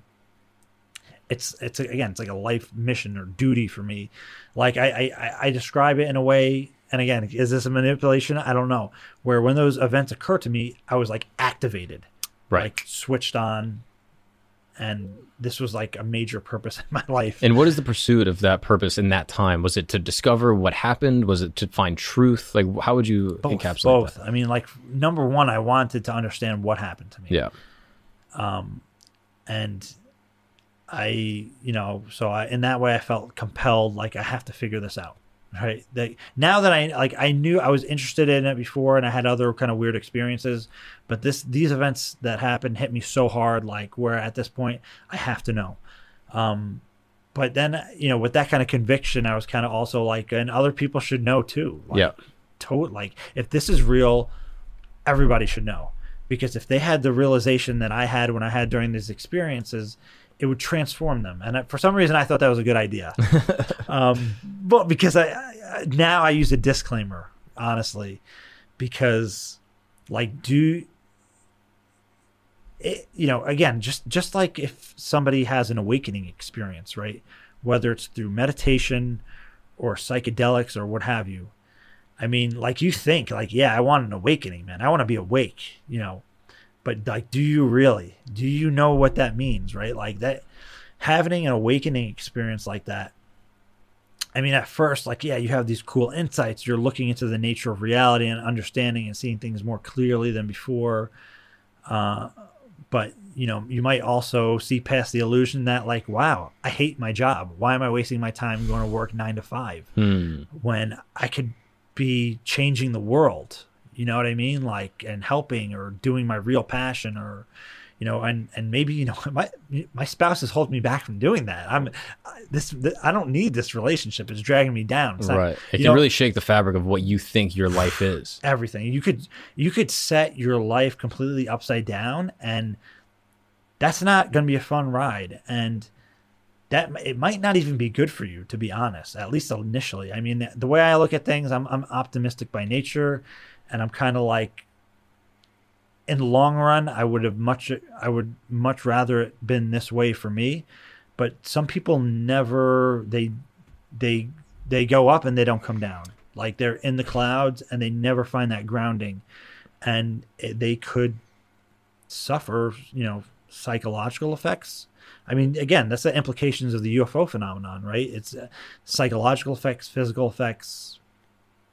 There's a whole kind of assortment of things. So, and again, eh, not even just from UFOs, right? You can have that kind of effect from a vipassana retreat, right? Or you What get, is that? Oh, it's like the a Buddhist meditation. meditation ten day retreat where you're meditating for like hundred hours in ten days, basically, um, or psychedelic, right? Uh, You could end up being like, you know, I'm quitting my job and I'm moving to India or California or whatever Right. it is. Which for some people maybe is good, but not everyone. Right. I mean, for some people, it could be the best thing that they ever did in their life if they just like find their grounding and, you know, but for some people, it could just be a really bad Yeah. thing. You know, I'm I- sure you've met people around the community that you meet and you see, and you're like, you've gone into this a little too quickly, or or you've dedicated time to this that maybe it might not have been the best thing for you. Well, and it's like it, it creates a like a, in your mind like an even more countercultural effect, and so people start grasping onto every kind of conspiratorial counterculture.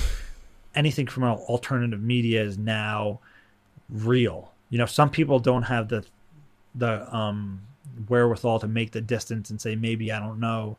You know, that's why like it's you know, and I don't want to judge people or say you know because at some point in time, a lot of us have been at some point where we think okay that's more likely or that's less likely or have been more kind of like taken by alternative narratives. Um, but I mean, some people are just go all in and that's it, man, and that that's not a good thing. Yeah, and you you seem very like scrupulous. Like you seem very skeptical about things as they're happening, which I think gives your experiences. Obviously, your experiences are, are real and they happened to you, even if not every other person could experience them in the exact same time. But you seem skeptical in terms of seeing things and being like, okay, is this verifiable? Is there a way to sort of scrutinize this data?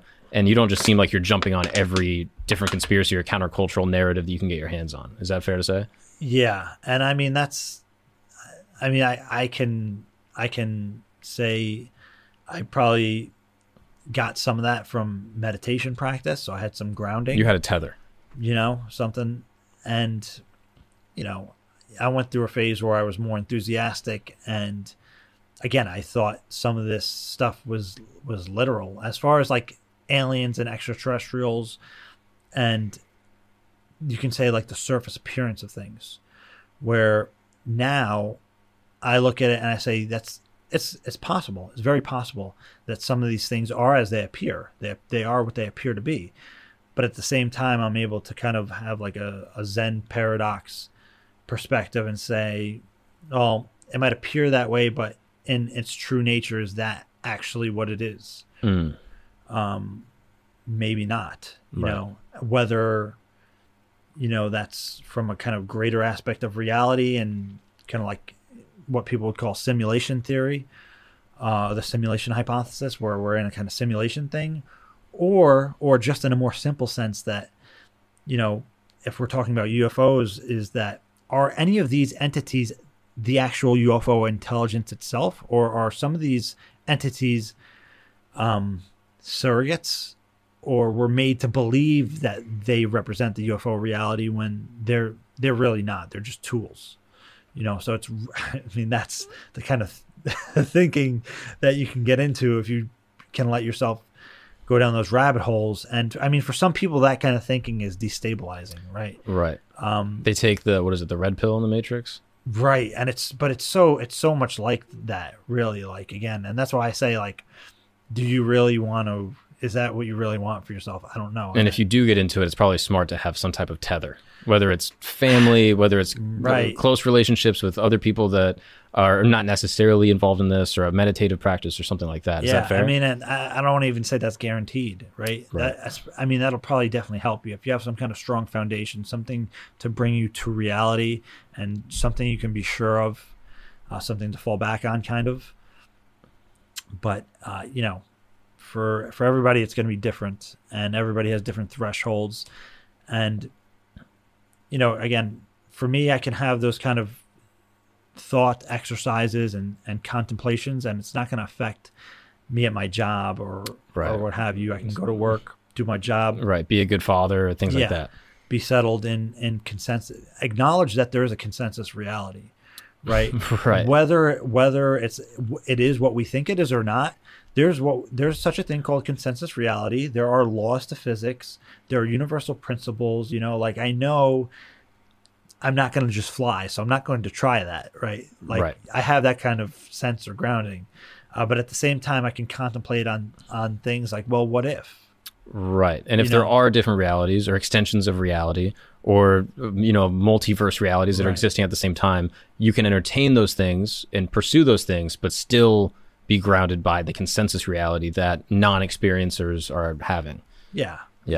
yeah. that's a good way to put it. Yeah, and I think it's I think that's a really important point is to like respect the consensus reality. Well, acknowledge it for what it is. It, I mean, it's a it's a major part of our reality. You Mhm. know, um, whether whether it's real or not, we suffer the effects of it. Right? We have to cope with it. We have to live in it. Right. Um, you know, whether we believe it or not, it's there, and you know, we have to, you know, live accordingly to that. Exactly. You know, while at the same time acknowledging, you know, we can bend some boundaries a little bit, and and our will has a greater effect than we might think too. You Right. Know? So I do kind of think that that you know the consciousness aspect is an important part of all this, and that you know our understanding of physics and, and things like that are, are inevitably they're going to evolve as we understand the universe better. And I so I like some of the kind of out there ideas that that are involved in consciousness and you know the implications of if we're in a conscious universe, what how consciousness affects reality and even consensus reality. So that's you know that's another thing with CE5 is if, if CE5 works and right and I had Lou Elizondo on on engaging the phenomenon for an interview and we talked about slide 9 and cognitive human interface and that's what he he even said that's it's kind of like your CE5 so you're able to consciously interface with another intelligence is it Yeah. Uh, sorry. Keep going. I was going to say, is that all completely technological, or is there something else? Right? Is does non-human intelligence have an understanding of consciousness that enables them through technology to utilize that? And what is our potential in that? Right. What's up, guys? We're going to take a break really quick because you need an attorney. That's right. Maybe you were in a car accident. Maybe you slipped leaving your apartment, leaving your house. The sidewalk was all wet. Who knows? Maybe you need an attorney. And if you do, you got to check out Morgan and Morgan. That's who I would probably call. If something happened to me, if I was riding my bike and I crashed, someone crashed into me, the worst thing about an accident is barely even the accident, right? I'll have back pain, you'll have neck pain, who knows? The worst part is trying to find an attorney. It's exhausting. You go online, you search all these websites, you're going through Google, you're like, who is this guy? If you're young like me, you, you don't, you've never got an attorney before. It's a really, really challenging thing to do, and it can be super confusing. And that's why you could go to Morgan and Morgan. Morgan Morgan is America's largest personal injury law firm. They have over 100 offices nationwide and more than 800 attorneys. That's right. They have recovered over $15 billion for their clients. It's so simple. Eight clicks or less. You go to Morgan & Morgan, you can submit a claim. And now here's what's amazing. They don't charge you a single penny unless they win your case. You got nothing to lose. So if you're ever injured, you could go to forthepeople.com slash gagnon. That's correct. For the people, F-O-R, thepeople.com slash gagnon or dial pound law. That's pound 529 from your cell phone. I'm telling you, Morgan and Morgan, these are great guys. Dan Morgan is an absolute legend. If you don't know Dan Morgan, you know, he's an attorney, but he's even more than that, right? He's a writer. He's a rapper, one of the greatest rappers of our generation. Okay. So if you're ever injured, you could check out Morgan & Morgan. That's forthepeople.com, F O R thepeople.com slash Gagnon, G A G N O N, or dial pound law. That's pound 529 from your cell phone. That's forthepeople.com slash Gagnon, or dial pound law, pound 529 from your cell phone. If you're injured, you can check them out. And by checking them out, you help support the show by supporting the sponsors that sponsored the show. And that helps us get amazing things like this brand new studio that we're going to be recording all of our episodes out of. So thank you to all the sponsors. Thank you to Morgan & Morgan for supporting us and supporting the dream of creating the greatest podcast in the world. Now, let's get back to the show. Okay, so can you explain CE5, how you got into it, and what exactly it is for people that have never heard of this before? Yeah, so I got into CE5 is because I saw Dr. Greer doing the Disclosure Project. And when I saw him doing the Disclosure Project, I'm like, who is this random doctor? Because he was a medical doctor. And here he is with all these military witnesses disclosing, you know, this testimony about UFOs from insiders. So I'm like, who is this guy? I started looking up Dr. Steven Greer. And I found his other work, which actually happened to be his main work, which was called CSETI, the Center for the Study of Extraterrestrial Intelligence. And when I was looking into the CSETI, there was something called the CE5 Initiative. And he described the CE5 Initiative as basically a human citizen outreach program to be able to interact with UFO intelligence which he he always calls extraterrestrial intelligence. He's specific about that and his reasoning. Uh, I don't know if he's completely right about that, but it is what it is. And you know, he said that you know you can do this by doing what he calls the CE5 protocols. Um, and when he was talking about CE5 in general, the, the, what caught me at first, other than the, him having all these military witnesses and that being very impressive and kind of like groundbreaking, like historical, and I was thinking, why didn't I hear about this? When he's talking about CE5 and contact, he's he's describing it in a way that you you could not describe it that way if you didn't experience it yourself. There, there were just subtleties to how he was explaining contact and how it worked that from my experience, the way I experienced everything, I, I figured you couldn't just make that up. Like you had to have had an experience to understand those kind of subtleties to what he was saying. So I that caught my attention and I looked into CE5, which is a close encounter of the fifth kind. You know, there's all the CE1 through CE5 and he he said you know he created protocols or co-created them as he says with uh, non-human intelligence and that you basically do a meditation i'm, I'm super simplifying this mm-hmm. um, but you basically do a meditation and do something akin to remote viewing and you use re- remote viewing to and that you know for, for people who don't know remote viewing is when you basically are using your intuition or psychic senses to perceive other points in space and time. And the cia had a program called project stargate studying this for 20 years and they took it seriously and they were able to get some targets of like military assets from other countries and it was successful. And uh, so there, there's some you know kind of interesting background to that but so this is like MK Ultra, Montauk Project, things like that. Mm, it's Project Stargate, so they kind of mesh together a little. so there's a blurriness right there, like, but yeah, kind of. Is it bit. similar like what we've seen in like Stranger Things, like popularized yes, a lot of like that idea. guy Papa. Mm-hmm. He's like trying to train these psychic kids. That's like definitely we're talking like that kind of stuff, right? Got it. Not this, not literally, but very similar, where they're identifying people in the military who have a proclivity to intuition and what uh, Annie Jacobsen wrote a book called Phenomena, which is f- phenomenal, discussing the entire the the secret history of the the government and the CIA secret spy program mm. of uh, you know using remote viewers. I mean, that was the impetus for the show. I think the Duffer Brothers disclosed like the original name for Stranger Things right. was the Montauk Project, right? Yeah. Which is basically these types of like military. So there's there's some kind of I don't want to say fantasy, but there's there's some conspiracy revolved around that, but what I'm talking about is completely above board. The documents came out; it's legit. There's no question to the authenticity of it. So there's that that kind of part of it that's conspiratorial, and there's some questions about it, partially real, partially not, probably partially disinformation.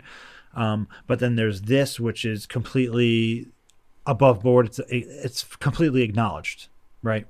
And we know that the people that were involved, who you know, Dr. Hal Puthoff, uh, who was part of To the Stars, who helped get some of this out, you know, with the New York Times story and Lou Elizondo. Um, so, but just to get back to the the CE5 protocols, you're doing something like uh, a meditation. Doesn't really matter what kind, to get into a kind of deep, tranquil state, what we can call like a shamatha almost. And once you get to a kind of tranquil and peaceful state, you're doing remote viewing or what, what Dr. Steven Greer called coherent thought sequencing. So not only are you remote viewing, but you're intending to peacefully interact with a non-human intelligence and remote view them, but then you're using the remote viewing to vector back to your specific location. And you kind of go through that process for like another 10, 15, 20 minutes, whatever it is and then you're basically out in the field you know generally that's that's how it's done. You're doing out doing field work. So you can do this alone or with a group of people. Usually it's recommended with a group of people but i found like if you're like me you're introverted you've already had experiences you're actually going to have very intimate stuff when you're solo or hmm. or with smaller groups. Now is the protocol for remote viewing is that a very specific trained protocol? So, okay, so there there are tr- there are protocols for that called con- controlled remote viewing, and that's kind of the the way that they did it in the CIA and the Army intelligence. Um, but the way that that Dr. Greer taught it was much more like traditional Sanskrit Vedic tradition, more like what you would learn. And I mean, Steven Greer was a a teacher for Maharishi Mahesh Yogi, the founder of Transcendental Meditation. So he actually teaches TM without telling you it's TM the internal mantra. So Dr. Greer's version is different than um, you know the way he teaches those kind of exercises are is different from what you would learn from somebody who was in the remote viewing program and because a lot of those guys have come out now with their own books trying to you know teaching remote viewing um, so there's a number of those guys lyn buchanan david morehouse and, and others like if you saw the men who stare goats mm-hmm. it's based on a true story you know they added some kind of like comedy and fused some characters and stuff but the general premises is um, you know real. And so the all those guys that were involved in those programs um, have come out with their own like you know here's how you do remote viewing. And they're very similar. Uh, you know some of them have you listen to like white noise and you have to write down your impressions or draw pictures without trying to analyze it because if you try to analyze it you're kind of breaking you're you're involving too much of your brain and breaking the intuitive glimpses and impressions kind of thing. Um, but dr greer's version is more like you're doing traditional meditation that you would learn in like yoga or buddhist kind of traditions and or, or transcendental meditation. And after you're in that settled state you're doing this coherent thought sequence.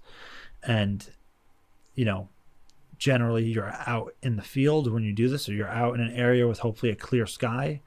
Um, and it's generally done at night because it's easier to see objects in the sky, and that's that's how it was always done. Um, but the, it's important to note that Steven Greer wasn't the first person doing this, and it's like the further you look back in history, the different iterations there were of this. Because in, in 1974, there was a group of people in uh, Peru Lima, Peru, called Mission Rama. And that that's another incredible story, dude, where they're doing these meditation exercises. Uh, this guy Sixto Paz Wells, his father was a UFO researcher, and he went to this UFO conference, and there was a 32nd degree Freemason who was giving a lecture on how to communicate through automatic writing with non-human intelligences. So he took that practice and went home to his family and they were getting these crazy messages that were like somebody was like okay i'm reading a book. What book is it? And the intelligence said like you're reading this book page 72 word 3 this is the word. And they're like holy crap. Kind of like weird. I mean again this isn't a book so it's hard to tell how legitimate that is but the sightings that they had were absolutely legit. So because there's there's been recordings of them by local media where they had what they were called program sightings so they were like, we don't, you know, we don't believe you. We want to actually see you. So the these group of people in Peru were told like, on a Wednesday night at 9 p.m. Go to this part of the desert. And sure enough, they go out there, and there's a whole group of them. You know, the the friends and family, and they see this crazy hamburger shaped UFO, and everybody panics. They lose their shit, and people are panicking and running and and you know allegedly the the intelligence said to you know Sixto Paz Wells well you guys were not ready so you have to start doing these meditation exercises concentration exercises uh, vegetarian diet and you have to prepare for contact. So that's just like a brief rundown of Mission Rama highly simplified.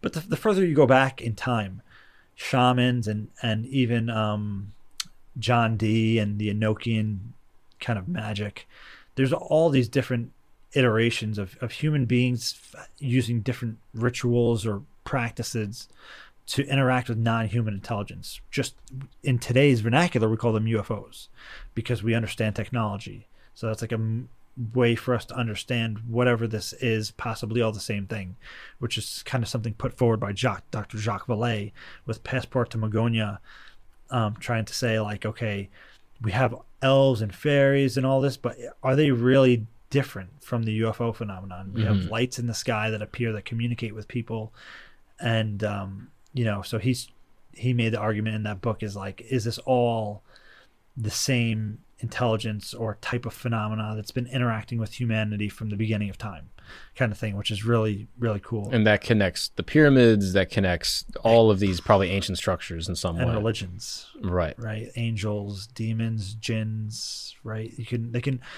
it, you know, if you have the open mind to it, you can see how they can all, you know, the UFO phenomenon in some ways is very similar. And um, you know, a follow up to that, uh, Dr. Diana Pasulka wrote a book called American Cosmic, and she she's a religious professor, and she really communicates that I think in a in a really good way because she was doing research into religious studies, Catholic, and she was looking at some of the experiences that these nuns were having. And when she was talking to a friend about it, they said, "Oh, that sounds like a you know like a UFO encounter." And she's like, "No." And then she looked into it, and sure enough, there was a lot of correlations there. So this the idea of contact with non-human intelligence is as you know as old as mankind, basically, hmm and religion. Right. And that can be brought through rituals and things like this, meditation stuff. Right. Things of you that know, nature. I mean, Beyond psychedelics. Right. Yeah, and that's and that's a distinction because I I made a joke that you know somebody said, "Can you do psychedelics and do a C 5 I said, "I want to I want to qual you know qualify that and say no because you can right, but I, I think that it confuses the two in that."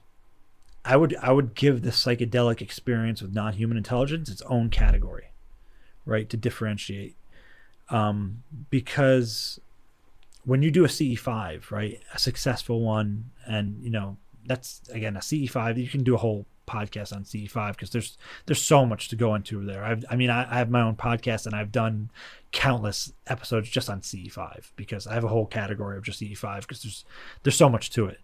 Um, but you know, if you have a psychedelic experience, even even if you have like a like a, a shared thing where there's a group of people experiencing the same thing, which in itself is incredible, right? Like, what does that mean? How? Yeah. How is that possible? But it happens. Um, but would somebody out of that group see what they're seeing? Probably not, right? But with CE5, there there are certainly, you know, CE5 events where, you know, everybody is seeing it objectively in the sky. You can actually record it; it's physically there, right? Uh, so there's a there's uh, occasions like that.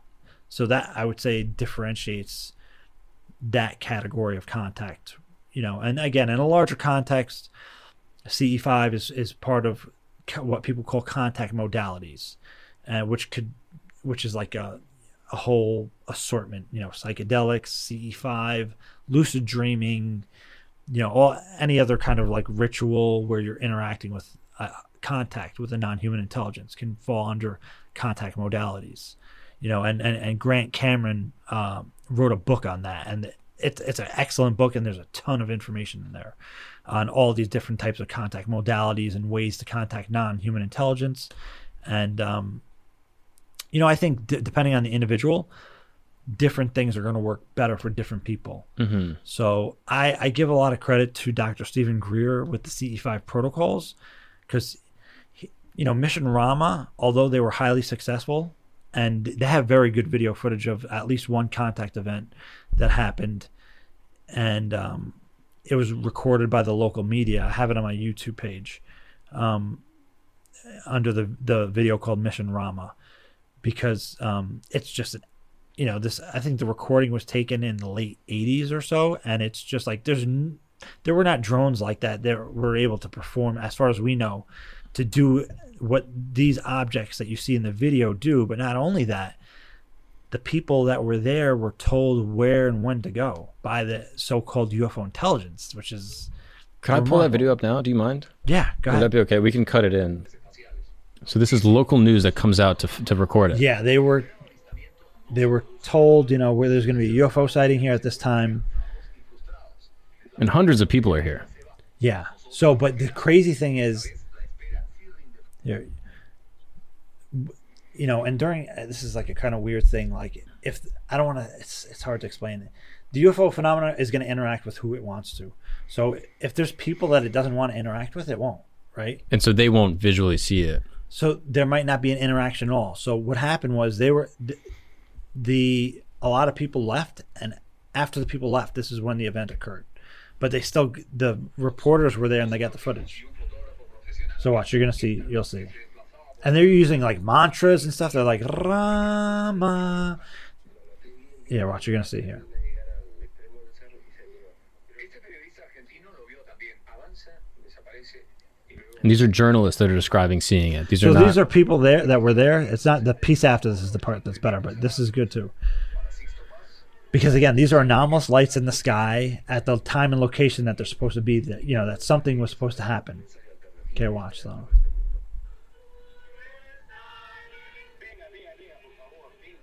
Like the the way the movement was, like at that time, like that's there's no that's not a plane, and they weren't doing drones back then, right? And why would there be military drones over that kind of thing? You know what I mean?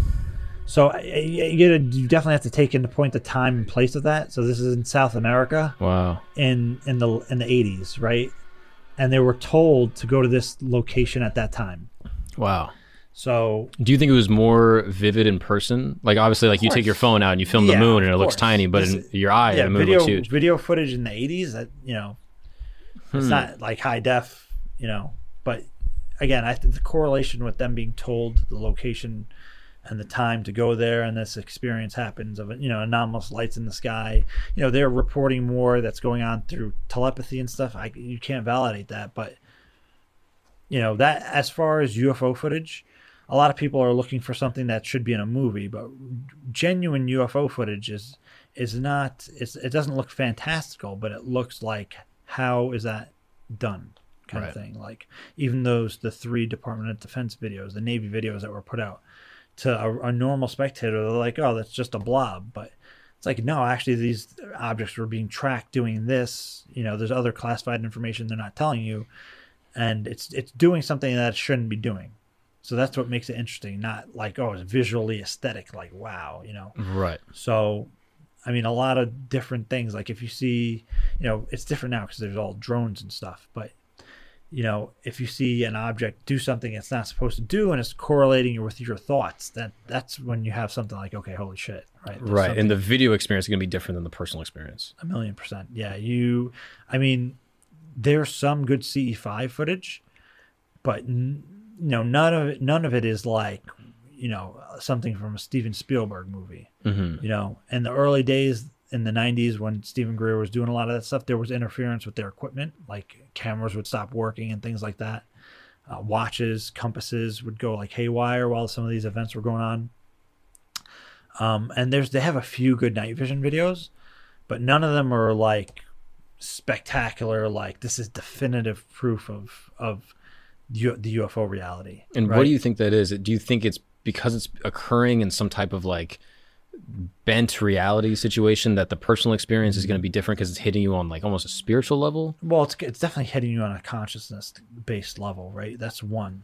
I mean, you're having impressions given to you seemingly by this intelligence communicating different things and when you think something it reacts um, so that's not you're, you can't really capture that right i mean now with different equipment you can begin to start like if you have one of those EEG monitors and w- set up with a camera and I mean but Joe Schmo doing CE5 out in the field is not going to have access to all that stuff Mhm. could there be good studies done on it nowadays? Yes.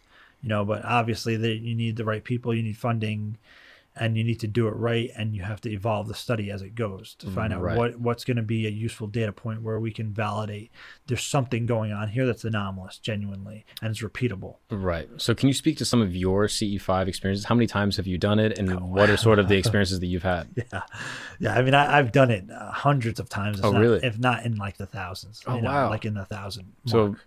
Almost like every couple months, you're doing these ex- in- intentional experiences. Well, I mean, when I when I first after those experiences and I found the work, I was doing it daily. Really? For, and I, and at that point, I was meditating like th- at least three hours a day. Three hours. Yeah, Wow. you know, I didn't have all the responsibilities back then. Yeah. You know what I mean? So I could like throw myself into it. And So this is still like the Chan meditation, or is this different? I meditation? so over time, I like I still love Chan and Zen, and I've taken I've learned different things, and I've like done different types of yogic meditations, like Kriya yoga, that kind of um, what you know Patanjali's yoga or Raja yoga. People will be familiar with those kind of terms. Um, it's like the meditative uh, school of yoga. Mhm. The, the the primary focus is meditation and expanded awareness, self realization. Did you ever learn TM? I did in, indirectly through Steven Greer because he taught he he teaches it without tell, saying it's TM. Right. So you end up meeting him. Yes. Oh yeah. So And, that's uh, yeah. How does that unfold? Okay. So the first event I ended up going out to, because you know I had to like you know you got to pay for travel and you have to pay for the event and pay for lodging. So the first event I went out to was in Arizona in 2010. So I went out to that event. It was a three day event, and it was a it was a conference slash uh, CE5 training. So during the day, you're he Steven Greer is teaching his meditation practices, and and talking about CE5 and you know what to look out for. This is how kind of contact happens, and then there's other kind of like UFO kind of consciousness based lectures, and then at night everybody goes out and and you participate in CE5 in real time. So at this event, it was like a conference slash training, so it was like a bigger event. They only did it for a few years because I guess they were like piloting it, and there was like 200 people there, and that's not. I you know I learned in, later on that's not good for for contact really. Like you don't if you're doing serious contact unless everybody on there is like on a similar kind of page, consciously or like intentionally it it it breaks the coherence and the focus and it becomes you know other these people are kind of like partying over here. These Mm. people are doing something else and it it it it makes the thing incoherent basically. Um but and and there were people there that were kind of like thrill seekers and there were locals that just go to every conference that's in town. So i did have um a very unique experience there. You know there were what like what people call flash bulbs. So it's like a flash of pinpoint light out of nowhere at different parts of the sky, um, which is not attributable to like a rotating satellite. It's different than that, and it can happen in like a sequence. So it's it's you can distinguish if it's actually like a rotating satellite, or iridium flare, or what people call in in uh, CE5 field work a flash bulb.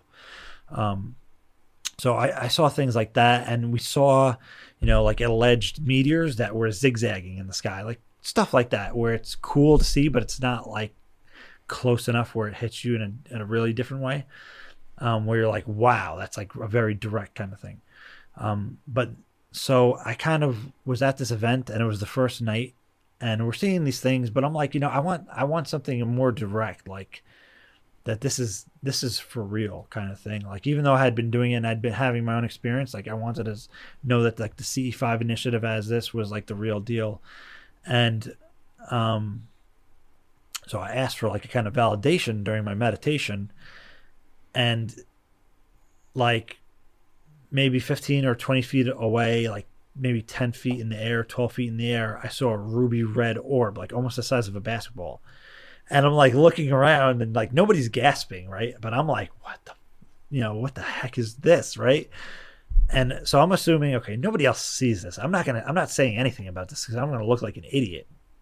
Um, if I just say, "Hey, did you see that? Do you see that?" Right, and then and there's nothing there, people are gonna be like, because the way this it looked, right, it looked like the, the like if you stare into a light and then you look and there's like an overlay on top of what you're seeing, right? It looked Right. like this ruby red orb was imprinted on top of reality. That's what it looked like. Um, and I'm like, I'm not saying anything about this. So because nobody else is like looking at this or saying this is amazing or whatever, so I'm going to keep it to myself. Are these people going to think I'm making this up or I'm like seeing what I want to see?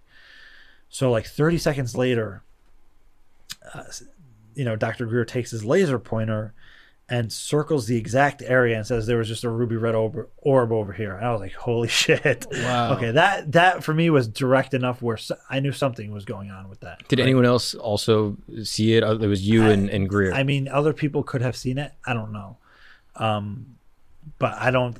That's not the impression I had because nobody was like, "Hey, look at that," and it was like right there. Like I said, this thing was maybe like 10, 12 feet off the ground and like fifteen or twenty feet away from me. It was like right, right there. Um, so I didn't get the impression that other people saw it, but that that for me was enough validation that okay, that that was something.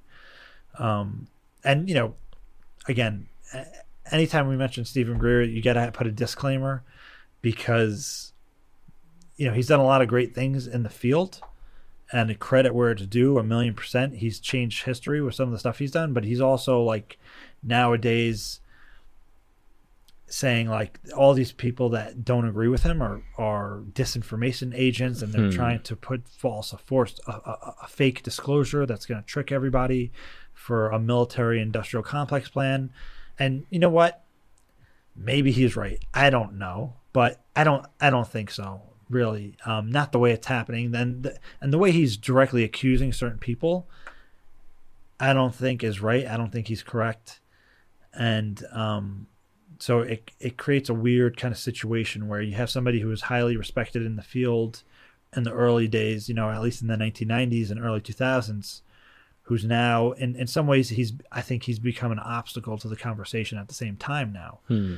because he's you know some of the things he's saying and the people he's blaming it's it really it seems more like a vendetta than than actual like we're seeking truth and disclosure kind of thing It feels unproductive to the overall discourse. yeah, because again, he, all his disclosure project witnesses were intelligence and military people. But now he's, you know, if you're in the intelligence apparatus or intelligence community in the military and you don't agree with him, you're part of this cabal cover up thing. Sure. So it's like that just seems like a double standard to me. hmm You know, where you have people like Lue Elizondo and Christopher Mellon and Dr. Eric Davis and all these people, these people like, you know, risk their careers, put their careers on the line. Lue Elizondo stepped away from his high ranking position in the Pentagon to, to, because so we can put this information out.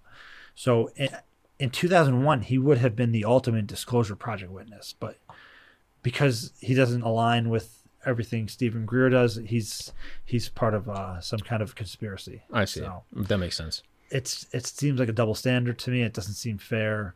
And if you know, at the same time, all this stuff is happening now, where you have these whistleblowers coming out and and a, incredible progress being made.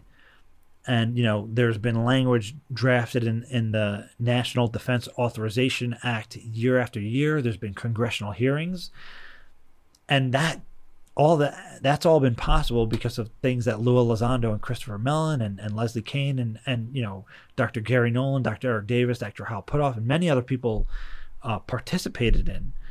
Um, but at the same time, he does a recent conference and he's trying to say like you know, it's a positive development, but the people who were responsible for making it happen are are part of some. Disinformation. Right, so it's right. like, which one is it? Right. Right. And he's at the same time almost capitalizing, uh, making the events he's doing with things that they made happen, that they were part of. Right. Right. So which one is it? Right. Is the data good or is it disinformation? How can it be both? That makes sense. Yeah. Yeah. I mean, it's just, it just seems off to me.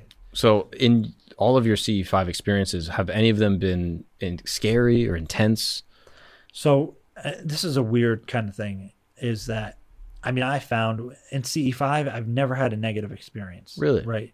So I think, you know, some people say the UFO phenomenon kind of reflects back to you what's inside, you know, kind of thing, cosmic mirror thing. And not always, because people just have random experiences that are sometimes awesome and sometimes that are like terrifying. So I don't know if that has anything to do with that. Mm-hmm. But I do know that out of CE5, and you know, I created the first CE5 social networks going back, you know, 13 years ago, whatever, and I started connecting different people that were CE5 field group, you know, field group leaders and members, and that became a whole thing.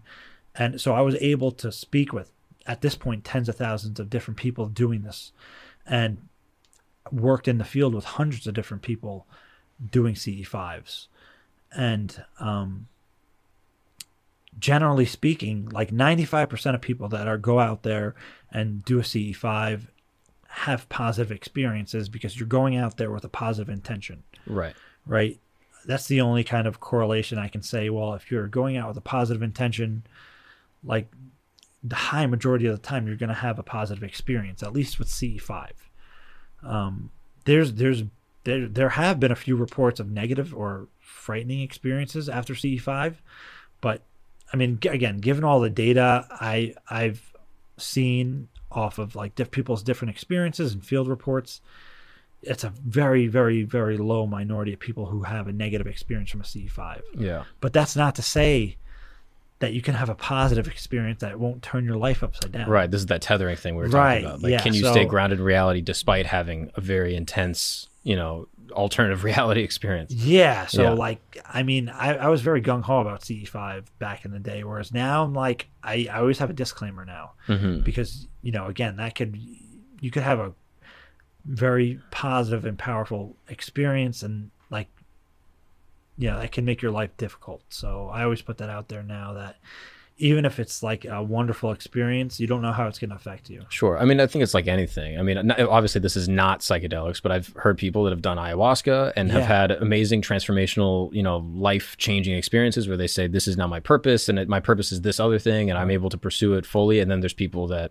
you know, obviously will go off the, the wagon, so to speak, or they might be predisposed to schizophrenia and then it triggers a schizophrenic episode. And Yeah. there's obviously negative effects to any type of spiritual practice that's not grounded in reality in some way or gone in with the right intention. That Well, makes a lot of sense. Even like grounded meditation practices like vipassana that seems like kind of grounded is very kind of like strict buddhist meditation and you're just observing reality as it arises and passes and you're seeing into the nature of reality and even that i mean there's there's you know people can have a negative effect from that too so hmm i mean i generally think like a little bit of meditation could probably benefit everybody but Yeah. if you're sensitive or you know you end up having some kind of like satori kensho zen experience awakening thing like by chance or whatever you know watch out Yeah, be could be weird. amazing but you don't know what you're in for Yeah. Are some So- of your experiences are are they typically like orb related? Are the visuals you see? yeah like a lot of them you know they are like that right like i'll be looking at a, a portion of the sky after i do a ce5 and sometimes it's it can even have happen before like retrocausally which is crazy um but you know an orb appears out of nowhere stationary and then starts to move and then disappears. You know things like that. Nothing kind of like i would say crazy but there there have been a few ce5s where like with i'll say i, I had a, a really extreme kind of like ce5 with this one um well again my whole family was here for this too but i was i was with this one family member and they um they want they knew i was doing this so they were like okay what's this what's this about? So i said okay i'll show you. But don't expect anything to happen. This is just consider this a practice thing because it's you know it's it's hit or miss depending on your intensity how serious you're taking it how regularly you're practicing kind of thing. So just let's let's do this as a practice. So we literally do uh, a 20 minute meditation. And you know when when the meditation is done this this person uh she's like crying and i'm like is it you know what's what's going on and she was like in my meditation. I, you know, she had this amazing connection, as she describes, with these entities, and they told her like look for the colors. And I'm thinking at this point, like, even even though I've had like successful CE5s, I'm like maybe I don't know what to make of that. So like I'm even like I, you know I should. This is probably like judgmental, but I'm thinking like maybe she's just like maybe that was just the voice in her head. Even even though I've had these experiences, right? Right. I'm still like having that kind of like background thinking, um, because I didn't know what to make of it. Right? I, I learned later you don't you should you don't you shouldn't judge the impressions. You have to see how it comes out. But so I'm like, okay. So we step out of the room, and you know we were doing this at nighttime. And again, this is the same thing. It's like 9 p.m. It's a summer night. This is 2011 and there were two other family members. They're sitting in the dark as they're watching a movie, and one of them says somebody was just taking pictures of us. I said, "What do you mean?" They said there flashes coming from outside, like lighting up the inside of the house, like somebody's taking a camera flash. So I'm like, okay, okay, maybe there's something going on. So I, I run outside and I, you know, I, I always advise don't use lasers ever, even though I did. so I, I grab my laser on the way out. And when I go outside, there's these two objects that kind of look like bright satellites, but they're moving kind of like this. So I flash in the middle in between them, which again, don't use lasers, don't shine them at any in the sky, just don't use them. I, you know, there you can get in trouble, so don't be stupid with lasers. Um, so I, I flashed the laser in the middle, and they one flashed and then the other flashed. So I'm like, holy crap! Okay, this is this is uh, something's going on here. So and again, the person that was with me during the meditation that said, "Look for the colors," she was there when I was doing this, and she, you know, she saw that. So all of a sudden, every location that you looked at in the sky, I swear, over here there's a purple orb, but you can see there's a structure behind it. But the the light of the the you know purple is like illuminating. There's something like a craft behind it, but it's far away. It's small, but you can still. Then there's a red one like that. There's uh, a green one. There's things flying through the sky again like a meteor, but zigzagging.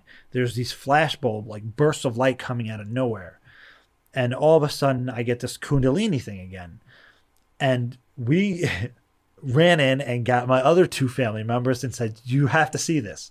So again, for like 20, 25 minutes, maybe half an hour, there's this ha- is happening nonstop, the entire sky. Like there had to be hundreds of different like UFOs or manifestations happening one after the other. And again, it's not just like one after the other. You're looking here, there's something going on. You're looking here, there's something going on. And I, I'm having this Kundalini thing again, and I saw in in the yard because we were in the backyard, like a almost like a pyramidal structure of these yellow orbs, like that looked like kind of like that ruby red one. It was very similar to that, except they were yellow, and they were like there was like three or four, and then like two or three, and there was like a, a pyramid configuration, and like I felt like I was like almost being like electrified with kundalini energy and this i'm like you know while all this is going on and nobody nobody else saw that but me for whatever reason uh, that the pyramidal structure they're seeing everything else. And then i'm like i have to go get my friend my friend dave because my friend dave is the one that i was doing the ce5s with like on a daily basis. He was my main ce5 partner. And um so and he was we had planned to do CE5 that night and I was going to go pick him up from work. So I'm like I I really don't want to leave right now, but he has to see this. Like he has to cuz we were doing CE5s and having some basic experiences that were cool and kind of direct, but not this was just outstanding. This is like you know, aesthetically, visually, this was even crazier than the experience I had with the hexagon type craft, just because the sheer amount. Because again, I, I'm thinking in my mind, just like almost subconsciously, that every one of these UFOs represents different entities, right? Now, uh, could that been have some kind of visual display or something? I don't know, but like if that were true, there were hundreds of different entities that participate in this event, which doesn't make sense to me. So for some reason, I think there has to be some kind of other explanation for how these manifestations were occurring because there's I, it just seems like absurd to me that like hundreds of different entities would participate in an event like this for what right? I i mean i jokingly call it like an intergalactic initiation because it there, it was a definite demonstration of event for whatever reason. It was a you know there's some it was a major event um kind of like ufo event or encounter. And everybody there saw it and i was like i have to go get dave. I just ha- because he needs to see this. He's been working so hard with me and you know we see things but not like this. So i leave and you know this is stuff is still going on as i'm driving out of the driveway. And it's it's it's so incredible. And you know, I, I left, I went, I got Dave, I, I'm telling him about all this, and I'm calling him when I'm on the way there. And, um, and then we get back, and the whole, the thing's over, the show's over. And uh, the, one of my family members says, Yeah, as soon as you left, they, they went away. It was, that was it. Wow. And I was like, God, she, she's like, Oh, they followed you. I don't know if that's true or if that- that's kind of like the, the feeling they got, but that, that was a CE5 event. So that was initiated, that was intentional, and that occurred, and it was absolutely amazing. And I, you know, I've had all different types of CE5 experiences, varying varying from like that extreme to very mundane, what would, would seem mundane. But I mean, with every CE5 experience, I never took for granted. I always had the kind of thinking of you know even if this seems mundane the fact that you're able a human is able to intentionally interact with a non-human intelligence is is insane is awesome right the implication of that um so you know a lot of times people are looking for some kind of crazy experience uh, with a ce5 and Mhm. that may or may not happen right but i mean just the fact alone that it would work at all is is insane right And so that family member that you had done the CE5 with, she saw it. And the two other people that hadn't done the meditation, they also saw they it. saw everything yeah Wow. except that the pyramidal structure thing Right. But everything else in the sky that was going on crazy they all saw it. And now, had you set up a recording with your camera or had you pulled your phone out, what do you think you would have captured? i think if i had set up a camera it would have gotten it, the lights would have shown up. Probably not, not in great quality in 2011 but they probably would have shown up. Something would have shown up. Some because i mean i think so because all everything there looked like it was actually happening i mean again could it be some kind of thing where the ufo intelligence is making you see these things that's definitely a possibility not in all UFO cases, because we have to say there are cases where things are being tracked on radar indefinitely while there are objects there, while there's visual sighting, gun camera footage, radar, all corroborating this object is there and Right. it's performing these incredible Like the. David Fravor account. Exactly. Right. So without a doubt, there are many encounters like that. Was this one of them? I don't know. It it sure it seemed like it to me, right? In what I was seeing, because some of them didn't just look like lights.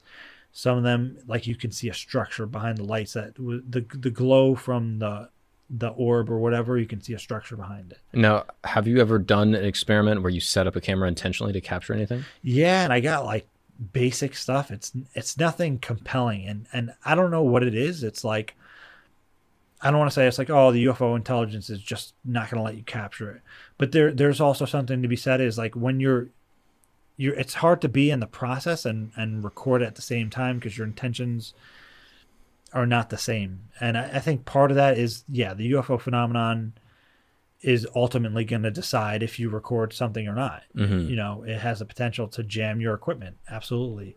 Um, but also that there's the human component of where it's like you're really now focusing on like i have to get this footage rather than being present and being effective in the process of what makes ce5 work Right. And have you ever seen beings?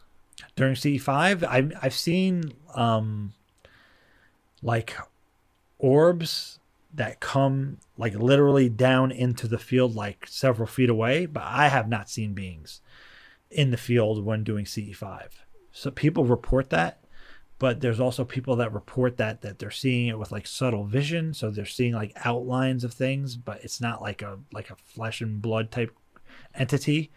Um but i mean again you have varying reports of people saying whatever. Personally me i've seen again like orbs and lights and things like that come very very close like right in the field with you during a ce5 that other people saw too but not, i haven't seen entities that just come in the field like that when you're doing a ce5 Right. people have speculations as to that like oh when when you're doing ce5 you're interacting with these type of beings that are on a higher frequency and they don't you know so i i don't know the tr- you know what the reality of any of that is. Hmm um but i can see why they people make that kind of argument. Um is it i don't know if it's you know is it possible to have some kind of encounter like that Mission Rahma reported that it happened to them. So that was what was unique about the Mission Rahma case is that they claimed to have like face-to-face sightings um, with beings and they report that they went on board. That's you know that's highly controversial and there's no proof for that. But um they had a lot of they had a good track record with the UFO sightings that makes part of their story a bit more believable but I'm always skeptical as to whether you know even if you have an encounter like that right what part of it is psychic consciousness based like simulated right? Like you're in a kind of like they put your consciousness in a simulation and you feel like you're actually there and you're not you know it's not actually happening in our objective reality. Um, there's different arguments said about that kind of thing. Um, but you know and again there's there's pictures people have and it's kind of like a blurry photos of like oh this, this is an entity that came into the field. I'm, I'm skeptical of that. Yeah. And- so could it but could it be uh, you know uh you know like one thing described as like oh well it's an ash like a, an electronic projection from the UFO intelligence. It's not an entity but it's a projection of one through technology. Could, it could happen right? But I don't know And do these orbs feel good? Do you get a presence from them? Obviously, you have these Kundalini experiences, but is it a positive force? Is it a negative force? my own experiences with these kind of orbs have been positive And that they are good, that the presence is is good. It feels that way, It likes humanity. it feels that way hmm but I have to say it feels that way. I don't I don't know, right? I mean people people will say they're manipulating you, they're you know, and these are actually demons and I don't I don't I really don't know, man. I mean, that's why now again, I use disclaimer cuz now now I'm more open to saying I don't know because back then it's not that I wasn't open to saying I don't know, but I thought I knew. Right. The experience is so real. It's like, yeah, I know what I saw. Right. And as well, and and, and more, so, I like than that is because I have a good feeling that means this. Therefore, this intelligence is good. right, Right. Where now I'm kind of like, hold on a second. Like, let me really think about this. You know, I don't, I don't know. Right. But it felt positive. It felt good. And I have to say, in my own life, it, it feels like my life has changed for the better in different ways. Right. Mhm. Um, And none of these experiences were induced with psychedelics or anything like Right, that. correct. Have you ever done psychedelics like outside of these experiences? I did a few, not much. And, um, what did you do? I, I tried. I've done um, LSD and I've done mushrooms, and High, were, high dose mushrooms?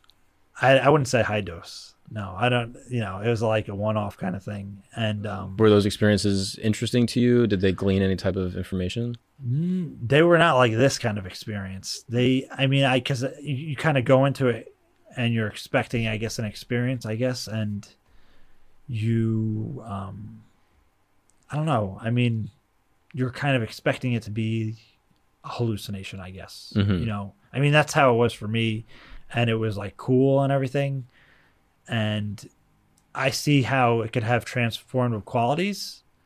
I guess probably, especially if you're doing it in like crazy doses or something. Right. But it it didn't um, have the same kind of effect on me. Would you say that mushrooms or LSD just had more typical experiences of those substances that other people report? Like with mushrooms, you felt uh, maybe like energetic, or did you have like small hallucinations or things like that? Or with very, LSD, very, very minor. But I, it's probably because I didn't have too much. You know, and the LSD experience was not That- dramatic. It was cool. It was it was very cool, and What was that experience like? a lot of laughing. Like Yeah. I was laughing a lot, and the idea of like things like the universe being connected was really cool.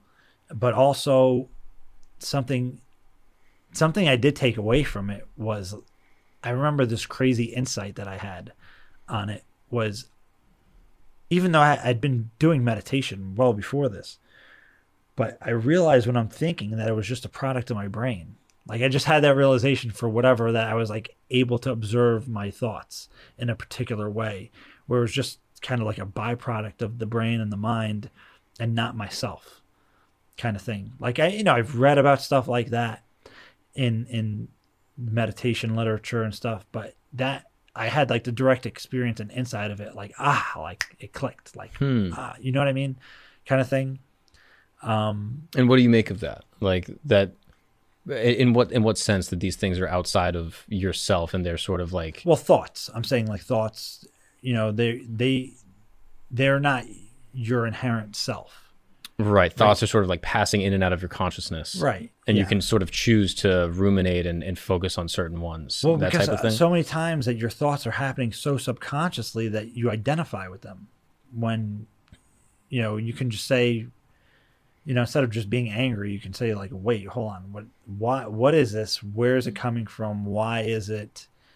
And you know it's actually it's it's just my body react my body chemistry reacting to uh, you know so a thought and it's not i'm it's not actually me right? It doesn't Right. represent who i am on the deepest level. It's just you know an experience of an emotion. Yeah. And why am i having this emotion? And i can choose to engage with this emotion or Right. not. Right. You know you so. Yeah i've done very basic like mindfulness meditation and i grew up Yeah. catholic as well so i prayed a lot obviously as a kid and still now. Yeah. but and i know that in mindfulness people often say like oh observe your thoughts yeah as they're sort of entering into your consciousness and leaving and yeah just sort of let those sort of come in and out. Whenever I meditate, I can never really identify the thoughts as separate from myself. yeah Is that have you experienced like I did well, yeah, yeah, I, yeah, and and different, but I, I, I mean, I got crazy with meditation, in that like I was super, super, in, you know, I still am into it. Like I still practice meditation very regularly, um, but yeah, I mean, to me, it makes it's it, it makes ever, you know, especially. I mean, I had insights into that before, but especially after that experience, it was like a given. right? And you, but you didn't see orbs or anything while you were doing No, psychedelics. no. I mean, I saw like with the mushrooms, I think, or I don't even remember which one I saw, like a little like swirling. right. uh, you know, but it this is a visual effect done by the psilocybin or by yeah, the LSD. whatever. Yeah, Right. so that was like separate and distinct from these other there were no entities. There was no communication with anything. from these other CE5 experiences. Yeah, yeah, or the other experiences that were not CE5s but were contact experiences that just spontaneously occurred. Do you still get spontaneous occurrences? Yeah, yeah. Um, so you know that's kind of the thing with CE5 too. I did a video that says like you know, you know, contact doesn't begin or end with CE5. So like you could say plan that you're going to do a CE5 at like 8 p.m. at night, whatever, on Friday. And just having that thought or intention, you know, you you don't even do the protocols or practice and boom, you step outside and something's there, whether it's the day before or 2 hours before you're supposed to do it. Um, so it's you know once you st- engage with CE5, and this is part of the disclaimer, you're you're kind of in the thing, right? Right. You kind of open yourself up to these experiences. right and and for some people that can go away and there's there's kind of ways you can ground yourself and make it go away or something but you know more or less you don't know what's going to happen and what your sensitivity to it's going to be. And so do, do do things spontaneously happen to me still? Yes. Um you know but that there's a number of factors within that is i've had experiences before so i'm kind of already open in a sense. And two you know i've been doing ce5s you know regularly for years so is any of that a response to the ce5 Right. so it's hard to kind of gauge what's spontaneous anymore Yeah. so right. it, it, you know You're meditating frequently, almost every day at this point. yeah And so yeah. Is your intention every time you meditate to have some type of C5 or sometimes meditation no, is just on its no, own? No, no, no, no, no. The majority of my meditation is like it's kind of like exercise, right? Like Right. it's more for Mental clarity and yeah, yeah, Yeah. that kind of thing. and I still like meditating, but I am sort of like I'm like almost afraid of these C5 experiences. like I wouldn't don't want. I wouldn't want this to just happen to me spontaneously. And in my life nothing like this has ever occurred. yeah, So just through my regular meditative practice now, I, Yeah. I, I don't want this to happen necessarily Yeah. against my will. Do I have to be worried about that now? I mean, uh, it, I don't think if, if you don't have a focused intention to do it, I don't think it's just going to randomly happen. But like, could it just happen just by knowledge of it? I maybe, you know, I'm not going to say, I don't want to stop you from meditating, but that, you know, focus on grounded meditations, you know, Mhm. don't think about entities when you're doing meditation and stuff and UFOs, right? Yeah. Um, Do you, do your kids ask you about this? Like, I'm sure they're aware of I your don't. meditation. I, I'm, I'm a, I believe in independent thinking. I would never try to put my thinking on on even people that that don't believe me per se. Like if I'm talking about UFOs to somebody and I can see they're uncomfortable, I'm not going to continue talking about it because I don't want to upset their. That's they have a right to their worldview, right? What I do with engaging the phenomena, I'm out in the public. I'm, you know, you know, you can choose not to look at what I'm saying Mhm. right? I'm not going to force this kind of idea and reality on anybody. I don't, I don't like, I don't like that kind of conduct. So What's up, guys? We're going to take a break really quick because I have to tell you about one of the greatest outdoor companies to ever exist. And that is the company that made the very tent that I'm sitting in right now. hmm Take a look around. This is a beautiful canvas tent that is also the greatest studio in podcasting, maybe. I mean, this place is just absolutely phenomenal. And it came from White Duck Outdoors. That's right. I went all through the internet. I was trying to build this brand new space where I'm going to have the most interesting conversations in the world. And I was like, you know what? I need a tent that's going to be beautiful. It's going to last. It's going to be big enough. It's got to be able to hold all this equipment. I can hang stuff on the walls.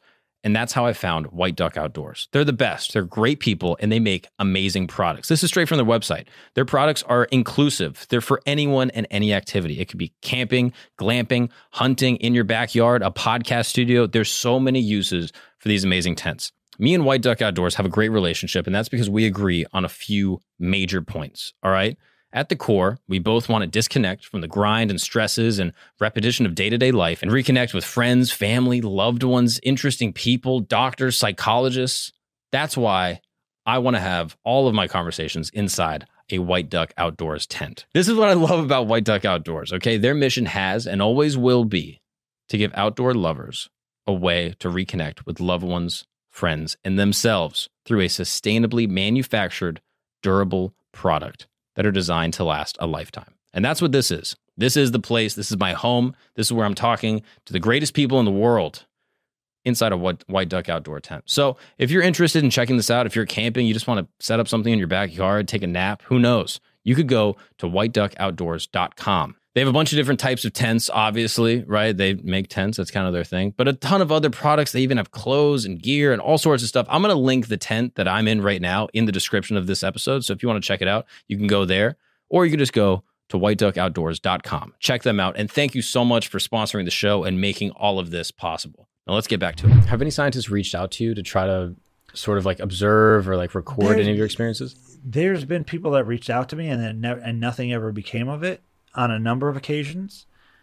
I'm I'm optimistic that somewhere along the line, especially with everything going on now in the Mhm. world with the UFO reality, with the UAP phenomenon, with what we call disclosure and things like that occurring, I- think it's inevitable. And I always make the argument that like the remote viewing program had, you know, I think twenty million dollars in twenty years, but that's back in the seventies to the nineties, so there was Mhm. more money back then. But you know, I I think that CE five has more going for it than than the remote viewing program, and they invested that much in the remote, remote viewing program. And the, the reason I say it has more going for it is because there are you know these you have there's tangible objects that that interface during a CE five.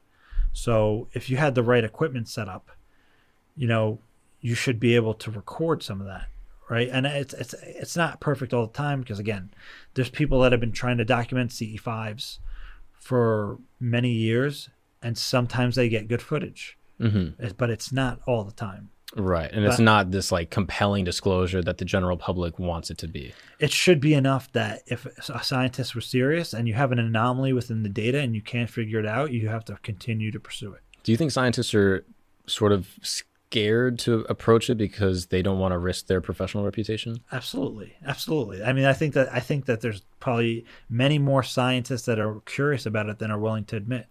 But again, we're seeing a huge shift now. We're seeing a lot of that change. You know, thanks to everything that's going on right now. That is the tide is is turning because I've, you know, maybe not specifically with CE5 per se, but I yes, definitely with just say the UFO phenomenon, UFO research. I've I've spoken to many academics that have approached me to talk about UFOs. Even just in private, they've personally confided in you, like, "Hey, there's Yeah, something they've going reached on out here." to me on social media. They've come to events that Jay and I do.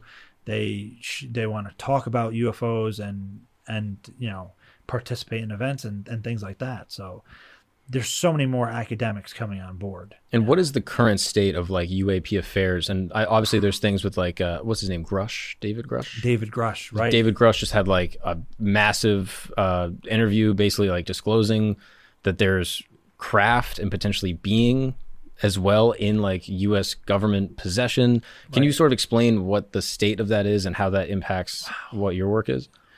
Yeah, I mean, you know, there's been there's been talk about that over the years. I mean, it's it's in the UFO literature, right? We've all heard about Roswell and stuff, and there's been different witnesses that participated in kind of like saying, "Oh, you know, this is real." Their credentials are good, but they don't have too much evidence or proof.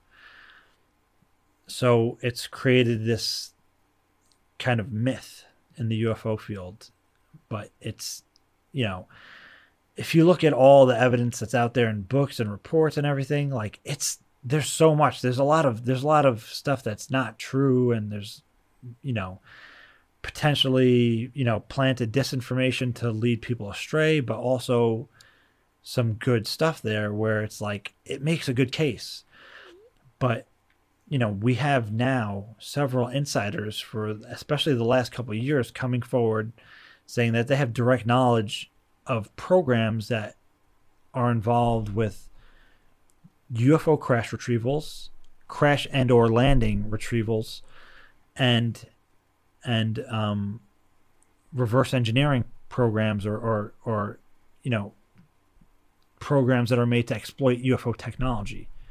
You know whether and so David Grusch is is just the latest witness to come forward because we we've heard things from like Dr. Eric Davis and there was a whole this whole thing and you know you should have a whole podcast on this called the the Wilson Davis memo because there's a there's a memo that leaked this is another leak that me and my friends were involved with right somebody else leaked it but we got our hands on it really early and at the time I was talking to Dr. Eric Davis And who's And some- Dr. Eric Davis? okay wow you know he was involved in the OSAP program Mhm. which became AATIP um and they were you know OSAP was a DIA program to study UFOs and the paranormal. They did a lot at Skinwalker Ranch, Mhm. kind of what made it what it is today popular. With you know Robert Bigelow funded it through NIDS, and uh, eventually got the contract for OSAP, which was an official DIA program.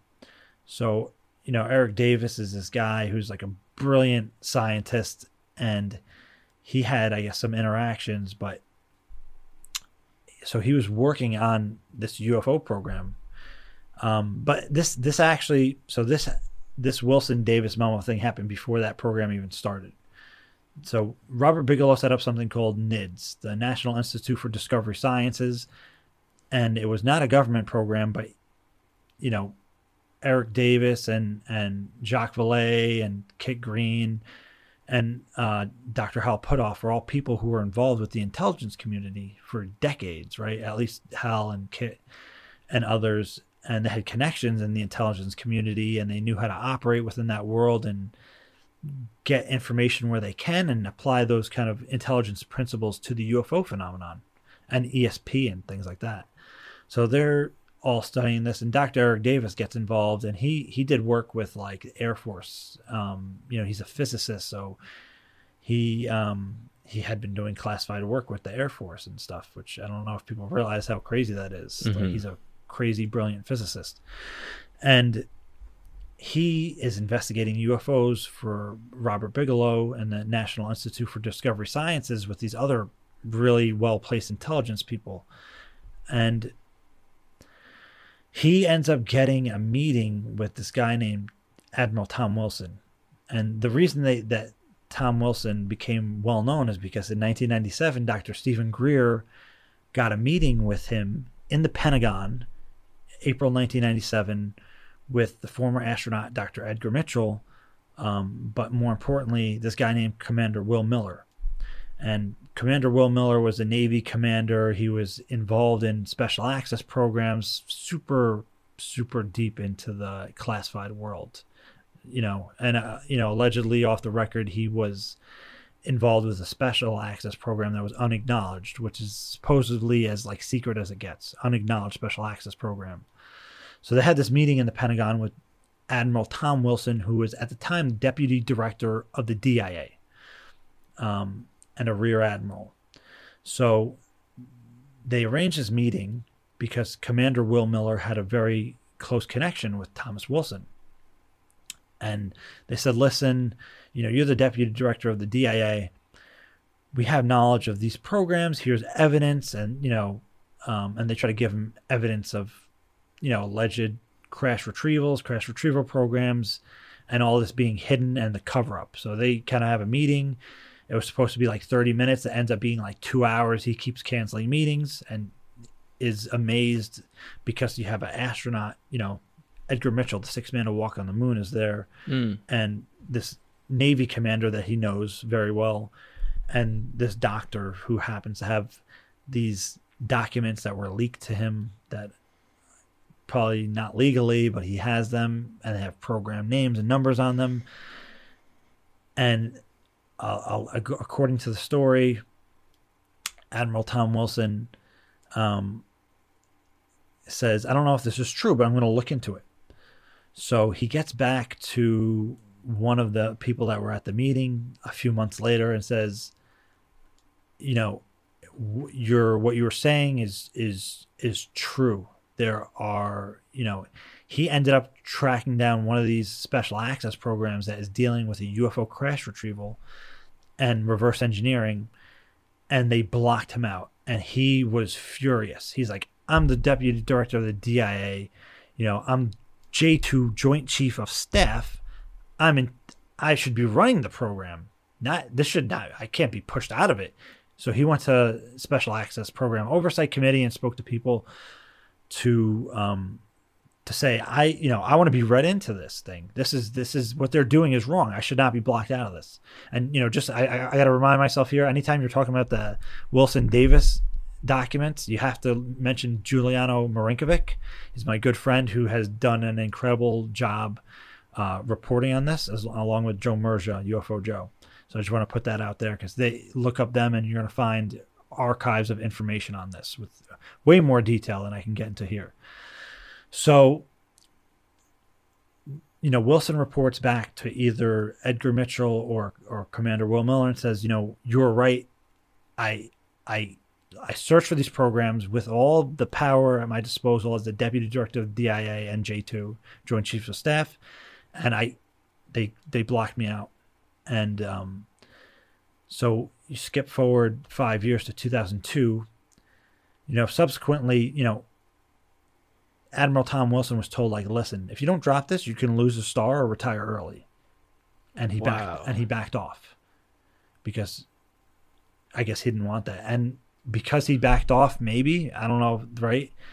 Um, he ended up being the director of the DIA shortly after Wow. um, maybe because he complied, maybe just because he's very diligent. Because Admiral Wilson to this day kind of denies this stuff, but everything else and everybody else involved in the entire story, which is many people and there's lots of evidence, points the other way, saying that th- this all this happened. So five years later, when he re- the year he retires, he um, he gets in you know uh, an inquiry from uh, somebody he knows named Oak Shannon saying, you know, I know this guy, Dr. Eric Davis, and he's, you know, worked in the classified world. He's brilliant. He's well connected. And Oak Shannon arranges a meeting between um, Tom Wilson and Dr. Eric Davis. And there's a PDF out there that everybody should look up called Loose Threads that gets, it's like 200 pages, like a book written on this, written by Omega Point and the Hermetic Penetrator.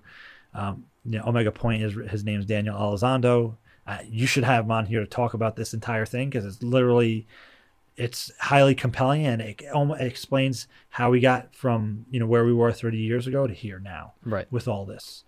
um I mean, that'd be great. yeah it's it's incredible the the work that they did. It's very meticulous research.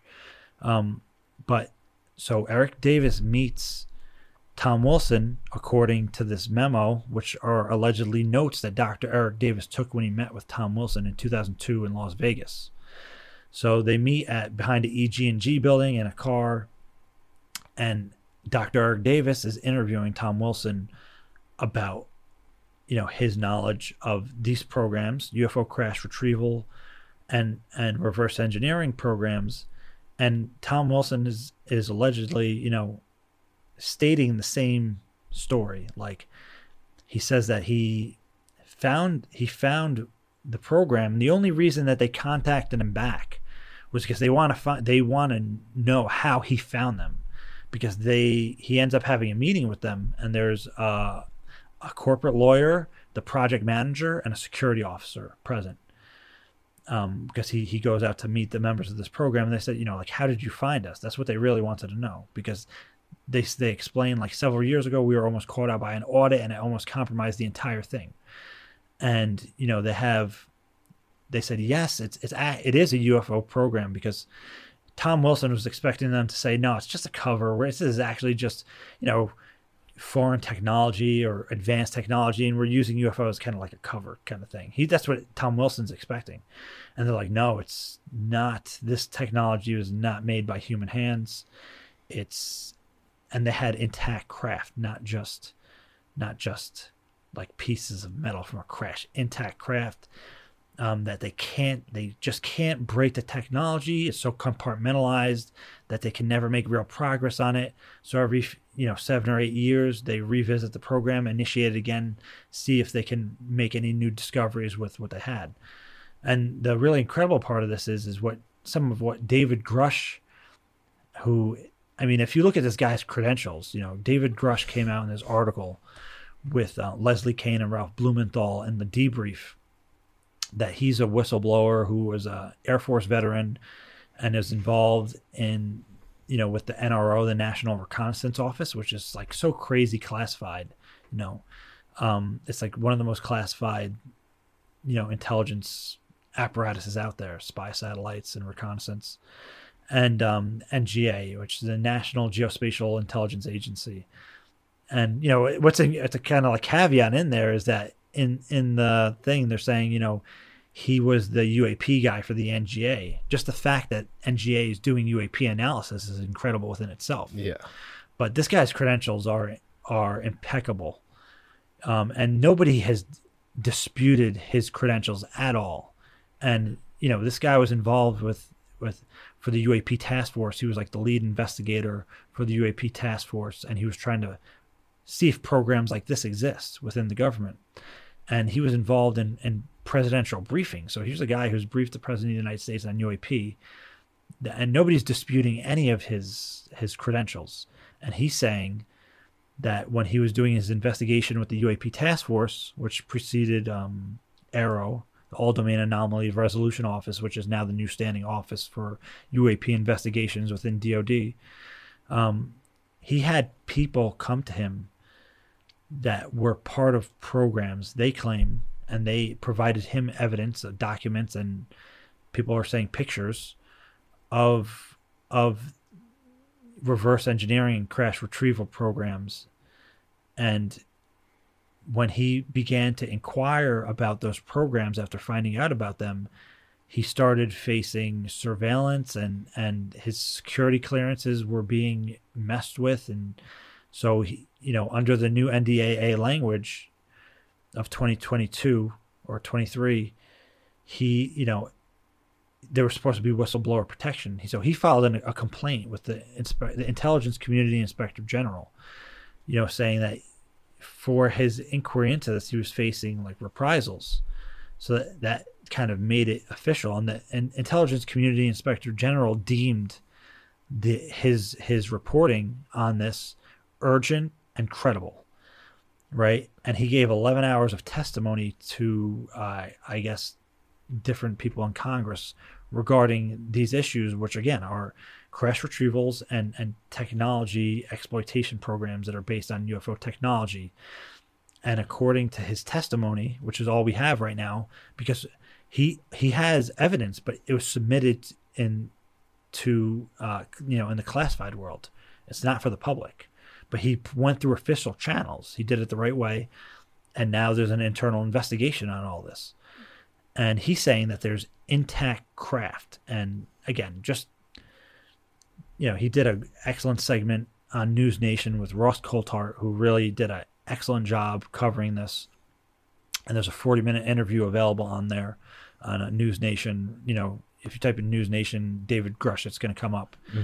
And he's stating that there are intact crafts and uh, occupants, and all the all the evidence that he had, he submitted to the proper channels for internal investigation, and that's currently ongoing. And as a result of that, there's talks now that um, Tim Burchett is a congressman. He's participating in putting together an oversight committee congressional hearing that's going to inquire into this. Wow. You know how much of that's going to be classified and what the public is going to get is is a question, but we've seen more out in the public than I ever expected. And what's what's really crazy is that what I was talking about with the Wilson Davis memo and you know is saying the same things that David Grusch is reporting, right? And I, you know, when the Wilson Davis memo thing was kind of going about before it went really, really public, Lue Elizondo made a statement on um, Fox News with Tucker Carlson when they were talking about recovered objects and, you know, does the U.S. currently possess materials from UFOs? And Lue Elizondo has the famous line, simply put, yes, he believes, right? He can't say he knows it for a fact because, you know, for whatever, you know, plausible deniability, but but he believes, simply put, yes. And when Lue made that statement, you know, I, again, I was talking to Dr. Eric Davis at the time, so I said, you know, can I can I get an on on the record comment about what Lue said? Uh, you know, that the U.S. government's in possession of UFO materials. Because back then, this was like 2019. It was like a huge deal. We're much further now because of all yeah. this. Even in such a short a period of time. Right. Yeah. But but back then this was like, whoa, Lue Elizondo's, you know, saying this. And so I asked Eric Davis for a public comment. I said, you know, I clearly said this is for public use, you know, a statement from you regarding Lue's statement. And his, you know, I'm going to paraphrase here, but I made a graphic. It's on my Twitter and wherever else. You know, he said, you know, Dr. Eric Davis says, you know, Lue's statement about the U.S. being in possession of crashed UFO objects is 1000% correct. But then he corrected it. He said, wait, hold on. No, put this for the public statement. And he included crashed and landed, which matches exactly what Grusch is reporting on now in 2023. Right. And these reverse engineering programs, would that be similar to like what Bob Lazar is reportedly was working on? So we don't know 100%. It There's correlations, and I have to say for the record, Dr. Eric Davis has his own opinions of Bob Lazar, and that's the whole thing. So there's controversy even within that. But I think somewhere within the Lazar um, kind of research, he said that he's not sure. I think, but there there was some kind of thing talking about what th- those crafts were found during an archaeological dig. And they're so, but could that qualify as landed? Right? Whose are they? Why are they there intact, left for us to find, or or however that happens? I don't know. You know, Jacques Vallée has called some of these places like the gifting fields, right? Or has this potentially been seeded technology by non-human intelligence for us to find even fragments, right? Like even crashes. Could that have been a coordinated effort for us to find it and try to recreate it, right? Right. Uh, for for what purpose? Who knows? Some people speculate that it's for nefarious purposes, like oh, we're going to create weapons and kill each other, or we're going to make a great technology and heal the world, right? Nobody knows, Right. Who's to say? Yeah. And I remember seeing clips from Grusch that he didn't disclose like direct personal experience. Do you think he has some experiences that were disclosed privately through like the whistleblower program that he didn't disclose to the public through that News Nation interview? Well, because it's it's what he was talking about, and his and the the IG, the Inspector General Intelligence Community complaint that he put in, is currently under investigation. So I think part of what he's saying is he can't publicly disclose even some of the details of the reprisals because they're it's under investigation. So he can't compromise the investigation by reporting anything else than what he said. Right. And I think that has to do with more of the treatment that he's gotten and, and things that have happened with, you know, him being involved in this. Yeah. And how do you view the intersection between David Fravor's account and these tic tacs that have been reported on the record from uh, different military personnel, Grusch's account, and then your personal experiences through CE5? Is it possible that some of these entities, experiences, crafts are of different intelligence? Are they of are they all of the same thing? So, How do you reconcile that? What do you yeah, think? my my personal opinion, and because even during some of these different experiences, I felt different like signatures or they had different kind of qualities to different experiences. So I think even during like a CE5, you can have different types of encounters within that just alone. Mhm.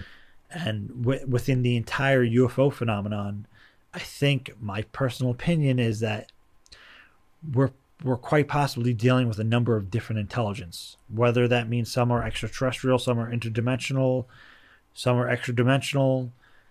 Some people that report uh, some kind of entity encounter is actually something that has nothing to do with UFOs, but is a spiritual or met- metaphysical entity.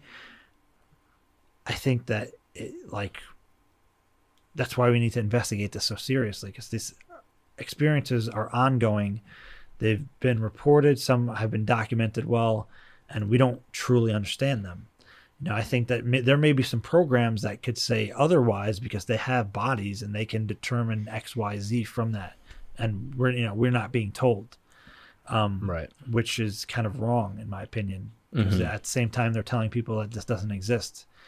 You know, it's like really loaded. It's like telling somebody who's had like a an experience with racism racism at work that that they didn't really experience that or like a victim had a, an experience and say that never happened. Like, Right. so wrong. Especially when they have evidence that those things do occur and have been Yes. occurring Yeah. and then they still intentionally are sort of gaslighting the people that have experienced it. I mean think of the damage that does psychologically um, and then you're training the regu- the rest of the populace to follow suit. Like that is so right. wrong. Yeah. And there's a lot of things that are happening simultaneously right? Where there's uh you know people like you that are having ce5 experiences there's people that are having abduction experiences there's people that are having uh, schizophrenic episodes Right. that are completely figments of their imagination there are people that are having uh, military experiences experiencing craft p- people that are seeing entities and and people that i mean i think that there's also there are programs that that like we know that we have psychotronics right? The us government and other governments. So there's also